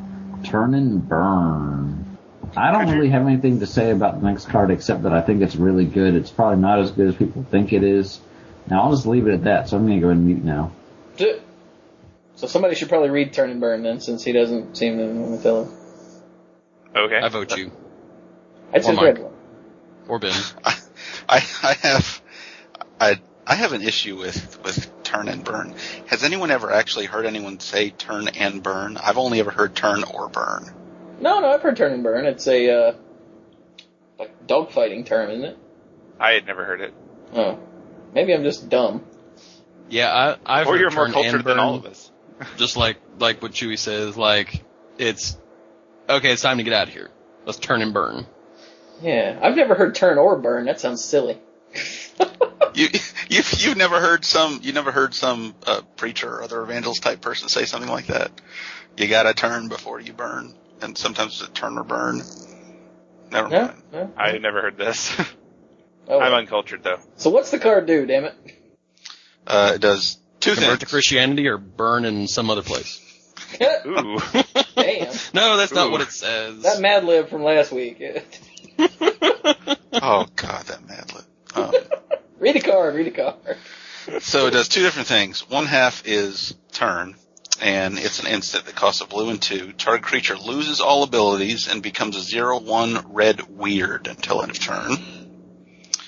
Uh, the other side is burn, and it's an instant for red and one. Burn deals two damage to target creature or player. So, crappy shock or crappy humility, not humility, crappy humble, or uh, kill that guy in blue and red. Yeah, that's The- pretty much it. The the art's kind of strange. Like the turn art is like, look at that guy over there on the other side of the card. and the burn is like, boom. Even though it's only shocking. Well, you know, it's an is a contraption, so it looks really impressive, but it doesn't do much. The compensation engine. yeah, I can't tell if this is really good or not. I think as a combat trick, it, it's freaking awesome because there are so many different ways to screw with people. It's useful. It's worth playing. But other than that, I don't know if it's all that. You know, Mm-hmm. Yeah, know, I, I guess you, it's a you two want for this one in in combat, but Say what? It's probably going to be a two for one in combat if you're at five mana and didn't do something else. But Yeah. I mean, you you want this in limited, no question. yeah, In constructed, I don't know. I don't. I don't know. Probably Like not. if if I get stuck with Izzet as the secret ally for my Rakdos guild pack, No. I hope I get at least one or two of these. Yeah, I'm dreading that too because I'm probably going to go Boros, and I'm like, please not Izzet, please not Izzet, please not Izzet. It's going to be awkward. Hmm. Oh well. Is that it then? Brian, Yeah. you good? I think okay. yes. I guess he's good. Yeah. All right. Oh, there he is. So there's this guy. This guy's crazy. Yep. The voice of the resurgence. No, the the Varolz the Scar Striped. Oh. So I guess I'll read. Varolz the Scar Striped for one a black and a green is a legendary troll warrior who is a 2-2. He says, each creature card in your graveyard has scavenge. The scavenge cost is equal to its mana cost. and you can sacrifice another creature to regenerate him, who you can then scavenge if you so choose later. This guy's pretty cool. Mm-hmm. so essentially, creatures die, and then he's like, "Hey, you guys, why don't you come back and join the party again? Well, not exactly. Except bring some booze this time." there you go. This is mostly just, oh, those guys are dead. Let's take their booze. Oh, so it's like Skyrim. Okay. But hey, he's a sack outlet. He can. There are plenty of creatures in the history of Magic that are really, really big for cheap because they have a massive drawback, and so for casual or EDH, that could get really fun. Yeah. The one that everybody has brought up is uh, Death Shadow, Yeah. which is pretty ridiculous. But yeah. Essentially, he just gives you more use out of your, your creatures after they die without having to bother bringing them back. He's just, no, let's just pretend he's still here. And his booze. And he becomes a very big regenerating guy very quickly. oh yeah. For some reason, my brain didn't bother putting those scavenge tokens on him. I don't know why. That's ridiculous. I was Well, like, you can why only would do you the do scavenge at sorcery speed, right? Right. Thank So goodness. it's not, so it's not like you know, you know, sacrifice this creature, put a regeneration shield, and put scavenge on the guy before do that before uh, combat. damage is done. So it's not like you can't do it as a combat trick. Right. Yeah. Yeah, mostly you would sack it in the middle of combat, he'd survive it with the regenerate, and then you could dump the counters on him after. Yeah, so that he lives to late. to eat and destroy another day. Yeah. Delicious. Magic uh, Queen. So, I like how- voice, what? he buys his weird weapons from the same place everyone else buys their weird weapons. Like if you're legendary in this set, you apparently have to have weird weapons. Oh, Oh yeah, that's all. My hiccup just hurt. Voice. Voice. Boom of Resurgence. Somebody read that. Anyone. Okay. I was yawning. Voice of Resurgence, a green and a white, 2-2 creature elemental mythic. So you've got a mythic bear so far. What does this mythic bear do? Um, whenever an opponent casts a spell during your turn, or when Voice of Resurgence dies, put a green and white elemental creature token onto the battlefield with this creature's power and toughness are each equal to the number of creatures you control. Man, could hap- this sucks. Never. Yeah, This this is Wow. really good. seems pretty dirky.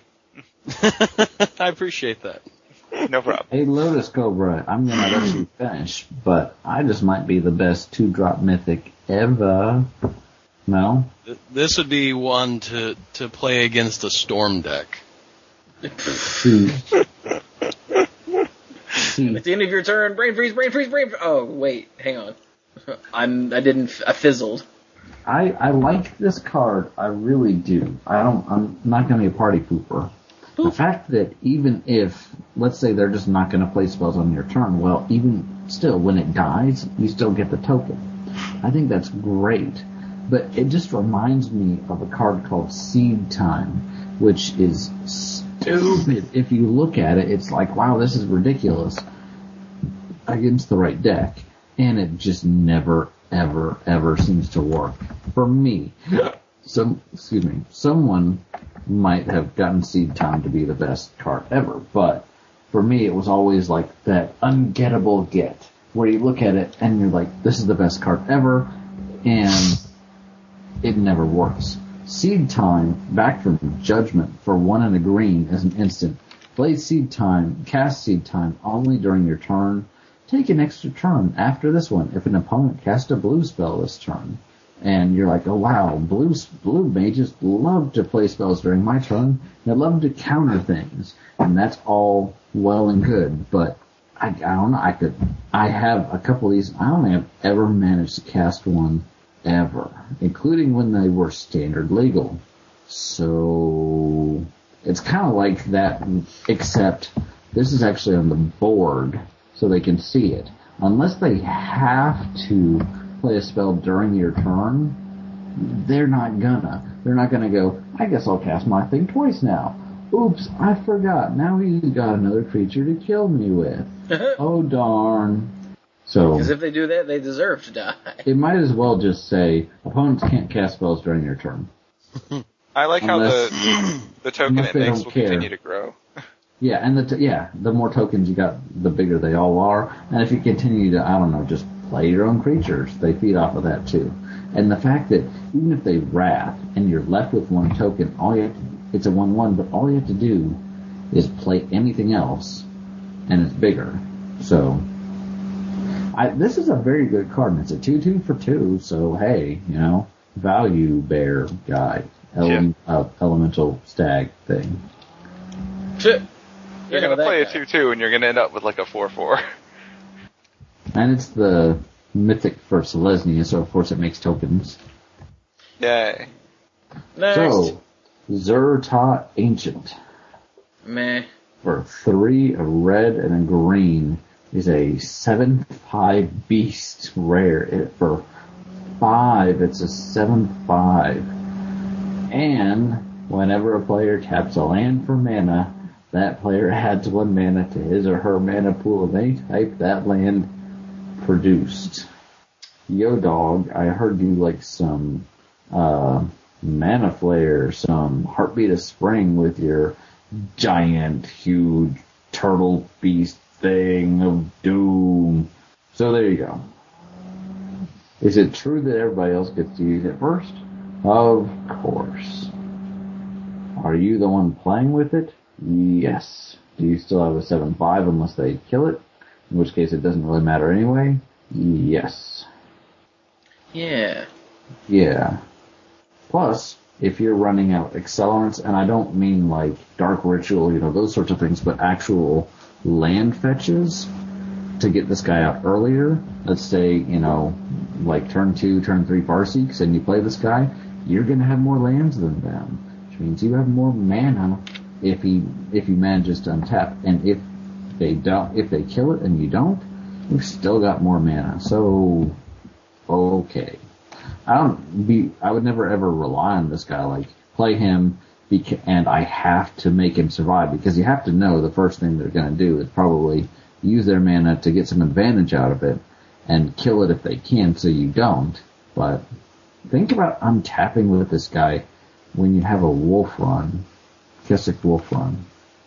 Meh. I really don't like want to. it? Go I ahead, Joey. mean, meh.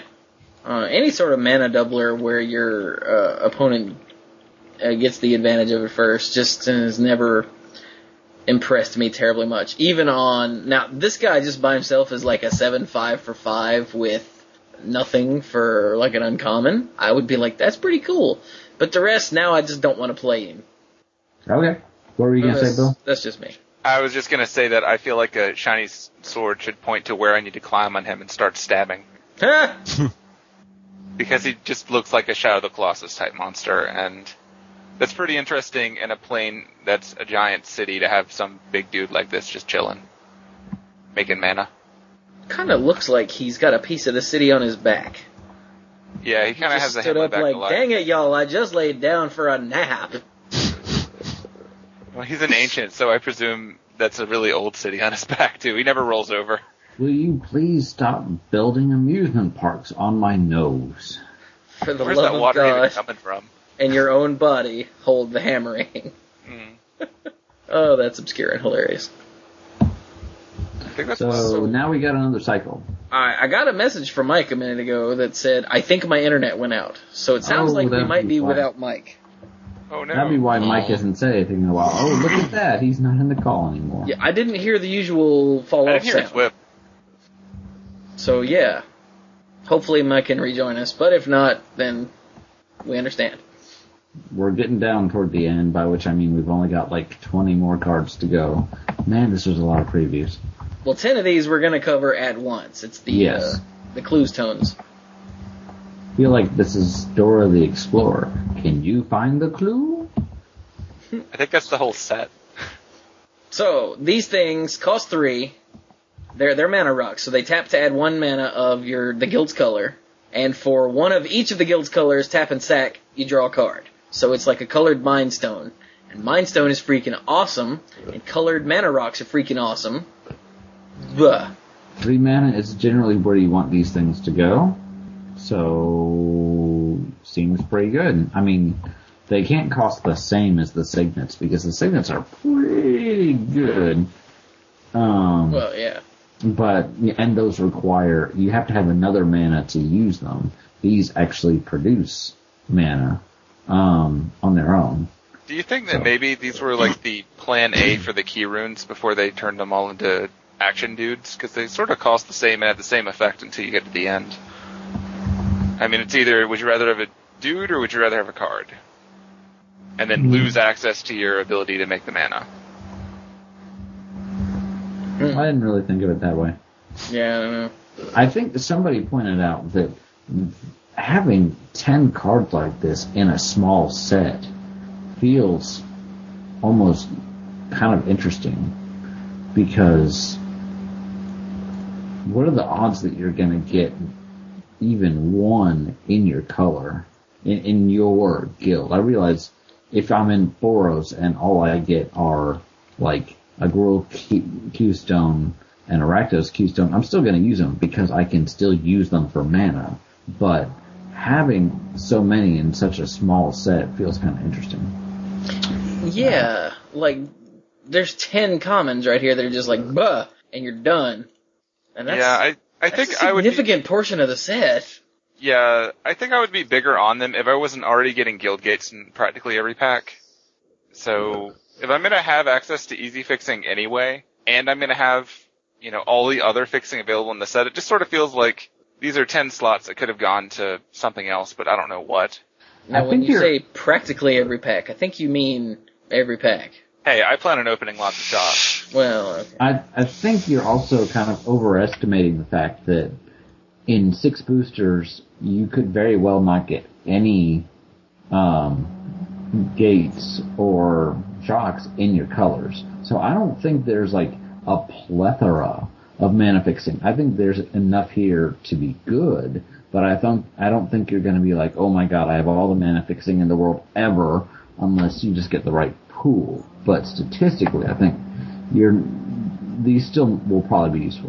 Yeah, I mean, uh, it's more just uh, on the mindset of okay, so there's ten of these, but realistically, having these guys eat up ten slots when instead they could be creatures that were on color or something. I mean, like one way or another, I'm opening cards I can't use, but these don't seem that fantastical because it's not like you can cycle them if you, you know, don't have the colors anyway. True. Mike, what you got before you fall off again? Um, nothing. All right. Nothing on the clues, Stone. So what about the Zhur-Taa Ancient, since you were gone for pretty much all of that? Um, it's an interesting bit of uh, riskiness. I mean, you're yeah, you get uh, mana flare, but if you just tapped out, you know that means your opponent is untapping with five or six lands up, so your opponent's going to have a lot of mana when his turn starts. Yeah, he is. So it's really Not if you business. accelerate. Okay, your opponent is still going to have a lot of mana when his turn starts. May only have eight. only eight Un- mana. unlike un- unlike mana um, mana flare or heartbeat of spring, it's a lot harder with this guy to play him and then use the rest of your newfound mana to do something else cool. Since you're starting on five instead of since you got a Since you got a what? Oh, Mike must have okay. mana flared. I fell off again. Gotcha. All right, so that was it for the artifacts, right? Yeah. All that's left is uh, if you will start here in the Jace Kids uh, forum topic with all of the. Actually, did did he start this one or did someone else start this one and he just posts all the stuff because that's what he does? I'm not sure. But anyway, he keeps us up to date in our forums with all of the new all of the new cards. Mike started this one. Brian said, "Okay." So first up, we have Deadbridge Chant. Another mythic. Another mythic for four black and a green. It's an enchantment. Uh, when it enters the battlefield, you mill yourself for ten. At the beginning of your upkeep, you choose a card at random in your graveyard. If it's a creature, you put it onto the battlefield. Otherwise, you put it into your hand. Huh. I That's completely missed this earlier. That's really cool. Yeah, so one way or another, you're getting something. Yeah. It's kind of like a weird cantrip because you're still getting an unknown card. It's just you kind of had an idea of what you could get. Yeah. I don't know. It seems like it might be something cool to throw in a an EDH deck of these colors just because of the the sheer level of awesome of cards in EDH decks. Yeah. But Cost six, so obviously with like Grisly Salvage, you're used to paying two for this sort of effect. But uh, the fact that you get ten in there right away, hello threshold. Well, the the one thing that I think is funny about this is that because of the guild it's in, you could uh, salvage Scavenge. all of the creatures out, and let's say you've got a putrefy in the graveyard, then essentially you could re- you could keep bringing the putrefy back to your hand, destroying something, and then at your upkeep you would hypothetically get the putrefy back, and you could just essentially keep destroying your opponent's creatures. Yeah, if you find some way to empty your graveyard other than the one thing that you want to recur, then yeah. Yeah, there's plenty of ways to dump your graveyard. So, I mean, you wouldn't even have to do it that slow way. You could, you could run any number of things to just clear the yard, and then after that, whatever spell you cast is coming back every turn, and you've got this weird Charmbreaker Devils thing. Yeah. Could be fun. Golgari Enchantment Adventures. Yay. Okay, so read the next one, somebody. Quick, hurry up. Okay, it is shoot. For some reason I clicked away. Uh, ah, someone else Blood faster. Baron of- Faster than me. Yes. That's Blood Baron of Veskop, Vizkopa. the Scopa. Hey. For a three, a white, and a black. It's a vampire that's a mystic and it's a 4-4. It has lifelink protection from white and from black.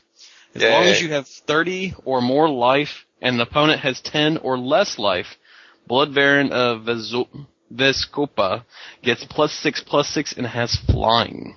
Yeah, because if you've already almost won, why not just go ahead and win? Yeah, it's kind I of do funny. like the fact that I do like the fact that if he's a ten and they're at ten or less life, it literally is, and I win. I completely missed the fact that he was a vampire the first time I read through. Maybe mainly because I don't you don't see vampires in this guild a lot. You see angels, humans, um, thralls, but not so much with the vampires. Yeah. It's kind of crazy. A, a lot of people in the forums, especially the Salvation forums, were really saying this guy is terrible. He's not good. Blah blah blah blah. Because they were so fixated on that last ability. Yeah, they're dumb. Yeah, he's He's a a- 4-4 with lifelink for 5, even if With- you ignore everything With two else. with protections. too relevant, like that against the poor sword guy who just can't catch a break. Um, and he dodges the two colors other than wi- that have the most destroy that removal. Red, obviously, Mizzium Mortars. Okay, that's a thing. I get it, but um, here, you know, dodges all the white and black removal and gets through their creatures and gets you life. yeah. So yeah, they're done. Next. Yeah, pretty much. Next is uh, I'm here this time, and it shoot. Where's it? Okay, warped physique. Oh, why did I get this one? Okay, whatever. Ah. I'm here. Uh, for um, blue and a black. It's an instant. It's an uncommon. Target creature gets plus X, minus X until end of turn, where X is the number of cards in your hand. It's great because you can, you know, okay, well, I'm going to take this guy with sufficient toughness and make him huge, or it's just a kill spell. And either way is good. That's why Agony Warp is good, except this is going to deal with one creature, but hey, Yeah. yeah. I don't It's what fine. anything else to say about it. Yeah. It's pretty really. straightforward. Just remember that however many cards you counted in your hand, you have one less when you cast it. Yeah, that is important. Do not mess that up. You probably will at least once. and then we've got one left, right? I mean, no one else has anything else to say about that. Yeah, that's that's enough of that. Okay. So I'm gonna do the Cyclops. Nivix Cyclops. Mr. Cyclops is a one blue red for a creature Cyclops. He's a one four with Defender. Aw. Whenever you cast an instant and sorcery spell, Nivix Cyclops gets plus three plus zero until end of turn and can attack this turn as though it didn't have Defender. Yay! So that's pretty awesome actually. And he Yeah. looks very Bioshocky. He Mm-hmm. does look very Bioshocky. It's like what would happen if is it ran Rapture? so yeah, he's a he's a one four, but realistically he's gonna turn into a four four or even a seven four pretty often. Um there's a lot of nice things you can do with him. Especially when you factor in cheap flashback spells. He sort of goes full Kiln Fiend or Wee Dragonauts or whatever on somebody. And I really like the fact that you could just Artful Dodge him and have 4-4 unblockable, and then next turn Artful Dodge him and have 4-4 unblockable, and it's pretty clean. Yeah, I mean everyone remembers well just what you said, the Kiln Fiend and the um the little dudes. What were they called? The Wee Dragonauts. Yeah, yeah. And they're they're fine, you know. So And even as a 1-4 defender, in a world of Rakdos, that's pretty serviceable. and any, like, removal spell or something you do on one of their guys, suddenly they're running into a 4-4. I mean, it's kind of an intimidating thing to attack. it's true. Almost anything in their hand as an instant suddenly becomes a combat trick in a weird, Gruul kind of way. You're a So weird fun. rule kind of combat trick. Sometimes. So, there is one card left. Mm-hmm. One card left. It's it's pretty crazy actually. Would you like to read it? Sure, why not? It is the Notion Thief. For two a blue and a black. It's a rare human rogue that's a 3-1. it has flash, that's important, and a block of text. if an opponent would draw a card, except the first one he or she draws in each of his or her draw steps, instead that player skips that draw and you draw a card. So you're not locking them out of going through their library because they still get to uh, they still get to draw their card for the turn, as it were. But you can flash this out in response to, oh, I don't know, like a freaking Sphinx's revelation, and laugh and laugh. Yeah. Words of wisdom. Wow, that's that's pretty funny. Thank you. Words Consecrated wisdom. what now? Yeah, consecrated what now? Words of wisdom is an old spell for one in a blue. I think what everybody draws two cards and you draw one, or everybody. No, it's the other way around. Oh yeah, everybody draws a card and you draw two. hmm Essentially, is what ends up. Hey, Mike's back. Hi, Yeah. Mike. Hey, Do you like it, a Notion Thief? I do. Um, I missed that uh, that he had Flash somehow. When I when I read him, I guess I just read him real quick the first time. I I, I caught the complicated part. I missed the Flash part. Yeah. You missed the part that takes him from good to amazing. Three one is weird. but almost expect him to be a one three.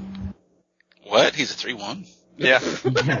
Okay, so I missed I missed that- everything except like his name, his mana cost, and that ability. There are a lot He's of things rare. that this card says. Huh. and I'm off the call again. No, we're oh, still- you're here. Oh, okay, sorry. This, the I think sound it's time for us all to be off the call. I, I will note on that card that it specifies the first card they would draw in their draw step. So even if it's, you know, the other person's turn, it would be the first card they'd get, they still don't get it. So Wait. all of your other sources of words draw of wisdom. useless. Unless you're trying to build them, which is fun. Temple though. So yeah, there's that. And that is officially all the cards as of right now. And So, then interesting, um, uh, like partner to Chains of Mephistopheles in terms of redundancy in my commander deck. wow, you're not a nice person. Well, hey, when you're starting with Chains of Mephistopheles, you can only go downhill. That's a good point. Yeah, I'll give you that. It's kind of flavorful like that. so, yep. I guess we're done. And if it's alright with you guys, I think we should just skip final thoughts altogether because it's late. Yes. Yes. It's been a long journey. And then, frankly, I'm tired and vaguely pissed off from having been dropped off the call so many times. Yeah, and like in a row, you would pop on and then gone. Damn it! Pop on and then gone. Damn it! So that's pretty awful. So, alright then. Well, thank you very much, Bill, for joining us. You want to throw out some contact info real quick? Uh, sure. If you want to see my random, vaguely in character ramblings on Twitter, it's Squee Goblin Nabob with no I in Goblin. Um, I did a sealed video a, a few months ago, and that's on the Mana Pool site now. If you want to see all of the bombs and um, the Gatecrash sealed format in one video, they pretty much all make it. So it's kind of fun to watch. Damn. Yeah, they're pretty much all there. It's kind of weird. That's why I bothered to record it. Um, and yeah, that's the easiest way to find me. I guess go to the Mana Pool forum because. I'll be there all the time. And he is, too. That's why we made him a mod. Yep. You ever gotten to drop the band hammer on somebody? Uh, no, but I managed to, um, call out a card for being not officially spoiled when it was officially spoiled, but in a different place. So I felt kind of dumb about that one. I thought it was kind of funny because he's like, "Hey, look, here's a card that that uh, Jace missed," and there was a link, and that was it. So I clicked the link. I was like, "This isn't oh posted by Wizards underscore Magic. Okay, this is probably real. That's really good." And then I walked away. And then later there was like, "Hey, that wasn't official. Hey." Oh, here it is again because now they they officially spoiled it. I was like, "What are we talking about?" Yeah, I was confused because um, when he had posted it, I hadn't noticed the actual URL. He just didn't post it with a thing. And like 10 minutes before, I saw someone on Salvation was like, hey, I opened all this stuff early. Here's my cards. So I just, in my mind, made the leap of, oh, that's not legit. But it turns out Wizards had done the same thing. So the guy posting on Salvation was just dumb. Yeah. He, he was sort of sneak spoiling something that had already been officially released. And Hey, I just Demi. read the wrong end of it. So I apologize. It happens. So, I guess other than that, uh, you can find us, everything we do on themanapool.com, including Brian's, the first part thus far of Brian's How to Build Decks with Dragon's Maze. The first one is casual standard. And looks like it'll make my head, my, my wrists hurt from all the shuffling. Probably. Yeah. Which is why Mike should play it. yeah, I don't mind. And I'm gonna try real hard to start getting more content up on the site, but I don't know, man. That means I need to come visit again, and we need to finish that epic episode of Mythic Consultation. Man, we do. I don't even know if we could ever do that again, but we'll see Oh. what we oh. can do. Oh, we can. It's us. We're we're awesome like that. Oh, that is true. We are awesome like that. I still have all that, as it was, has been referred to in various places, Jart, that is unused. Oh lord. Yeah, you remember that? Yeah. That's awful. I shipped two fat packs to freaking the Philippines for that, and we haven't used it yet. that was not cheap. I'm just saying. Oh yeah, um, vaguely That related to laughing that. all the way to the mailbox. Uh, on the subject of not cheap, I just want to share that over the weekend I went to a, a picnic thing with my local anime club because we go outside sometimes. What? And some people started a game of Magic on the side. So I'm sitting there and I'm watching all these guys. I think almost all of them were new to the game. They were playing Commander and I had this little moment where I looked down and realized that they were playing with a Sol Ring in the pollen on the side of the sidewalk. And I'm just staring at this and I'm like, guys, what are you doing? And they're like, don't worry, it's just the Commander one. And I'm just completely dumbfounded. I'm like, but it's a But- Sol Ring. Dang it, man. You, you don't play with the Sol Ring on, in the pollen. Oh, that was just my sad moment. Everybody's fired. And then, uh, then I go and I listen to the podcast, and you guys are talking about those guys who don't know what Akira is, and it was just a sad day. Ugh. Ugh. I Bad really day am all glad around. Yeah. I really am glad I wasn't there for that one. oh well. So that's that. Thank you, uh, Bill, for joining us, and and Dirk for being awake this long. Mhm. Sort sort of. no one's landed. Go back to sleep. Uh, and I guess that will be episode 276 of the Mana Pool. You can find us on themanapool.com, on Twitter at the Mana Pool, uh, email dorks at themanapool.com, Facebook, forums, all the links to all the scraps in the show notes. You should, you can totally find it there. So, thank you all very much for listening, and, uh, go play some magic.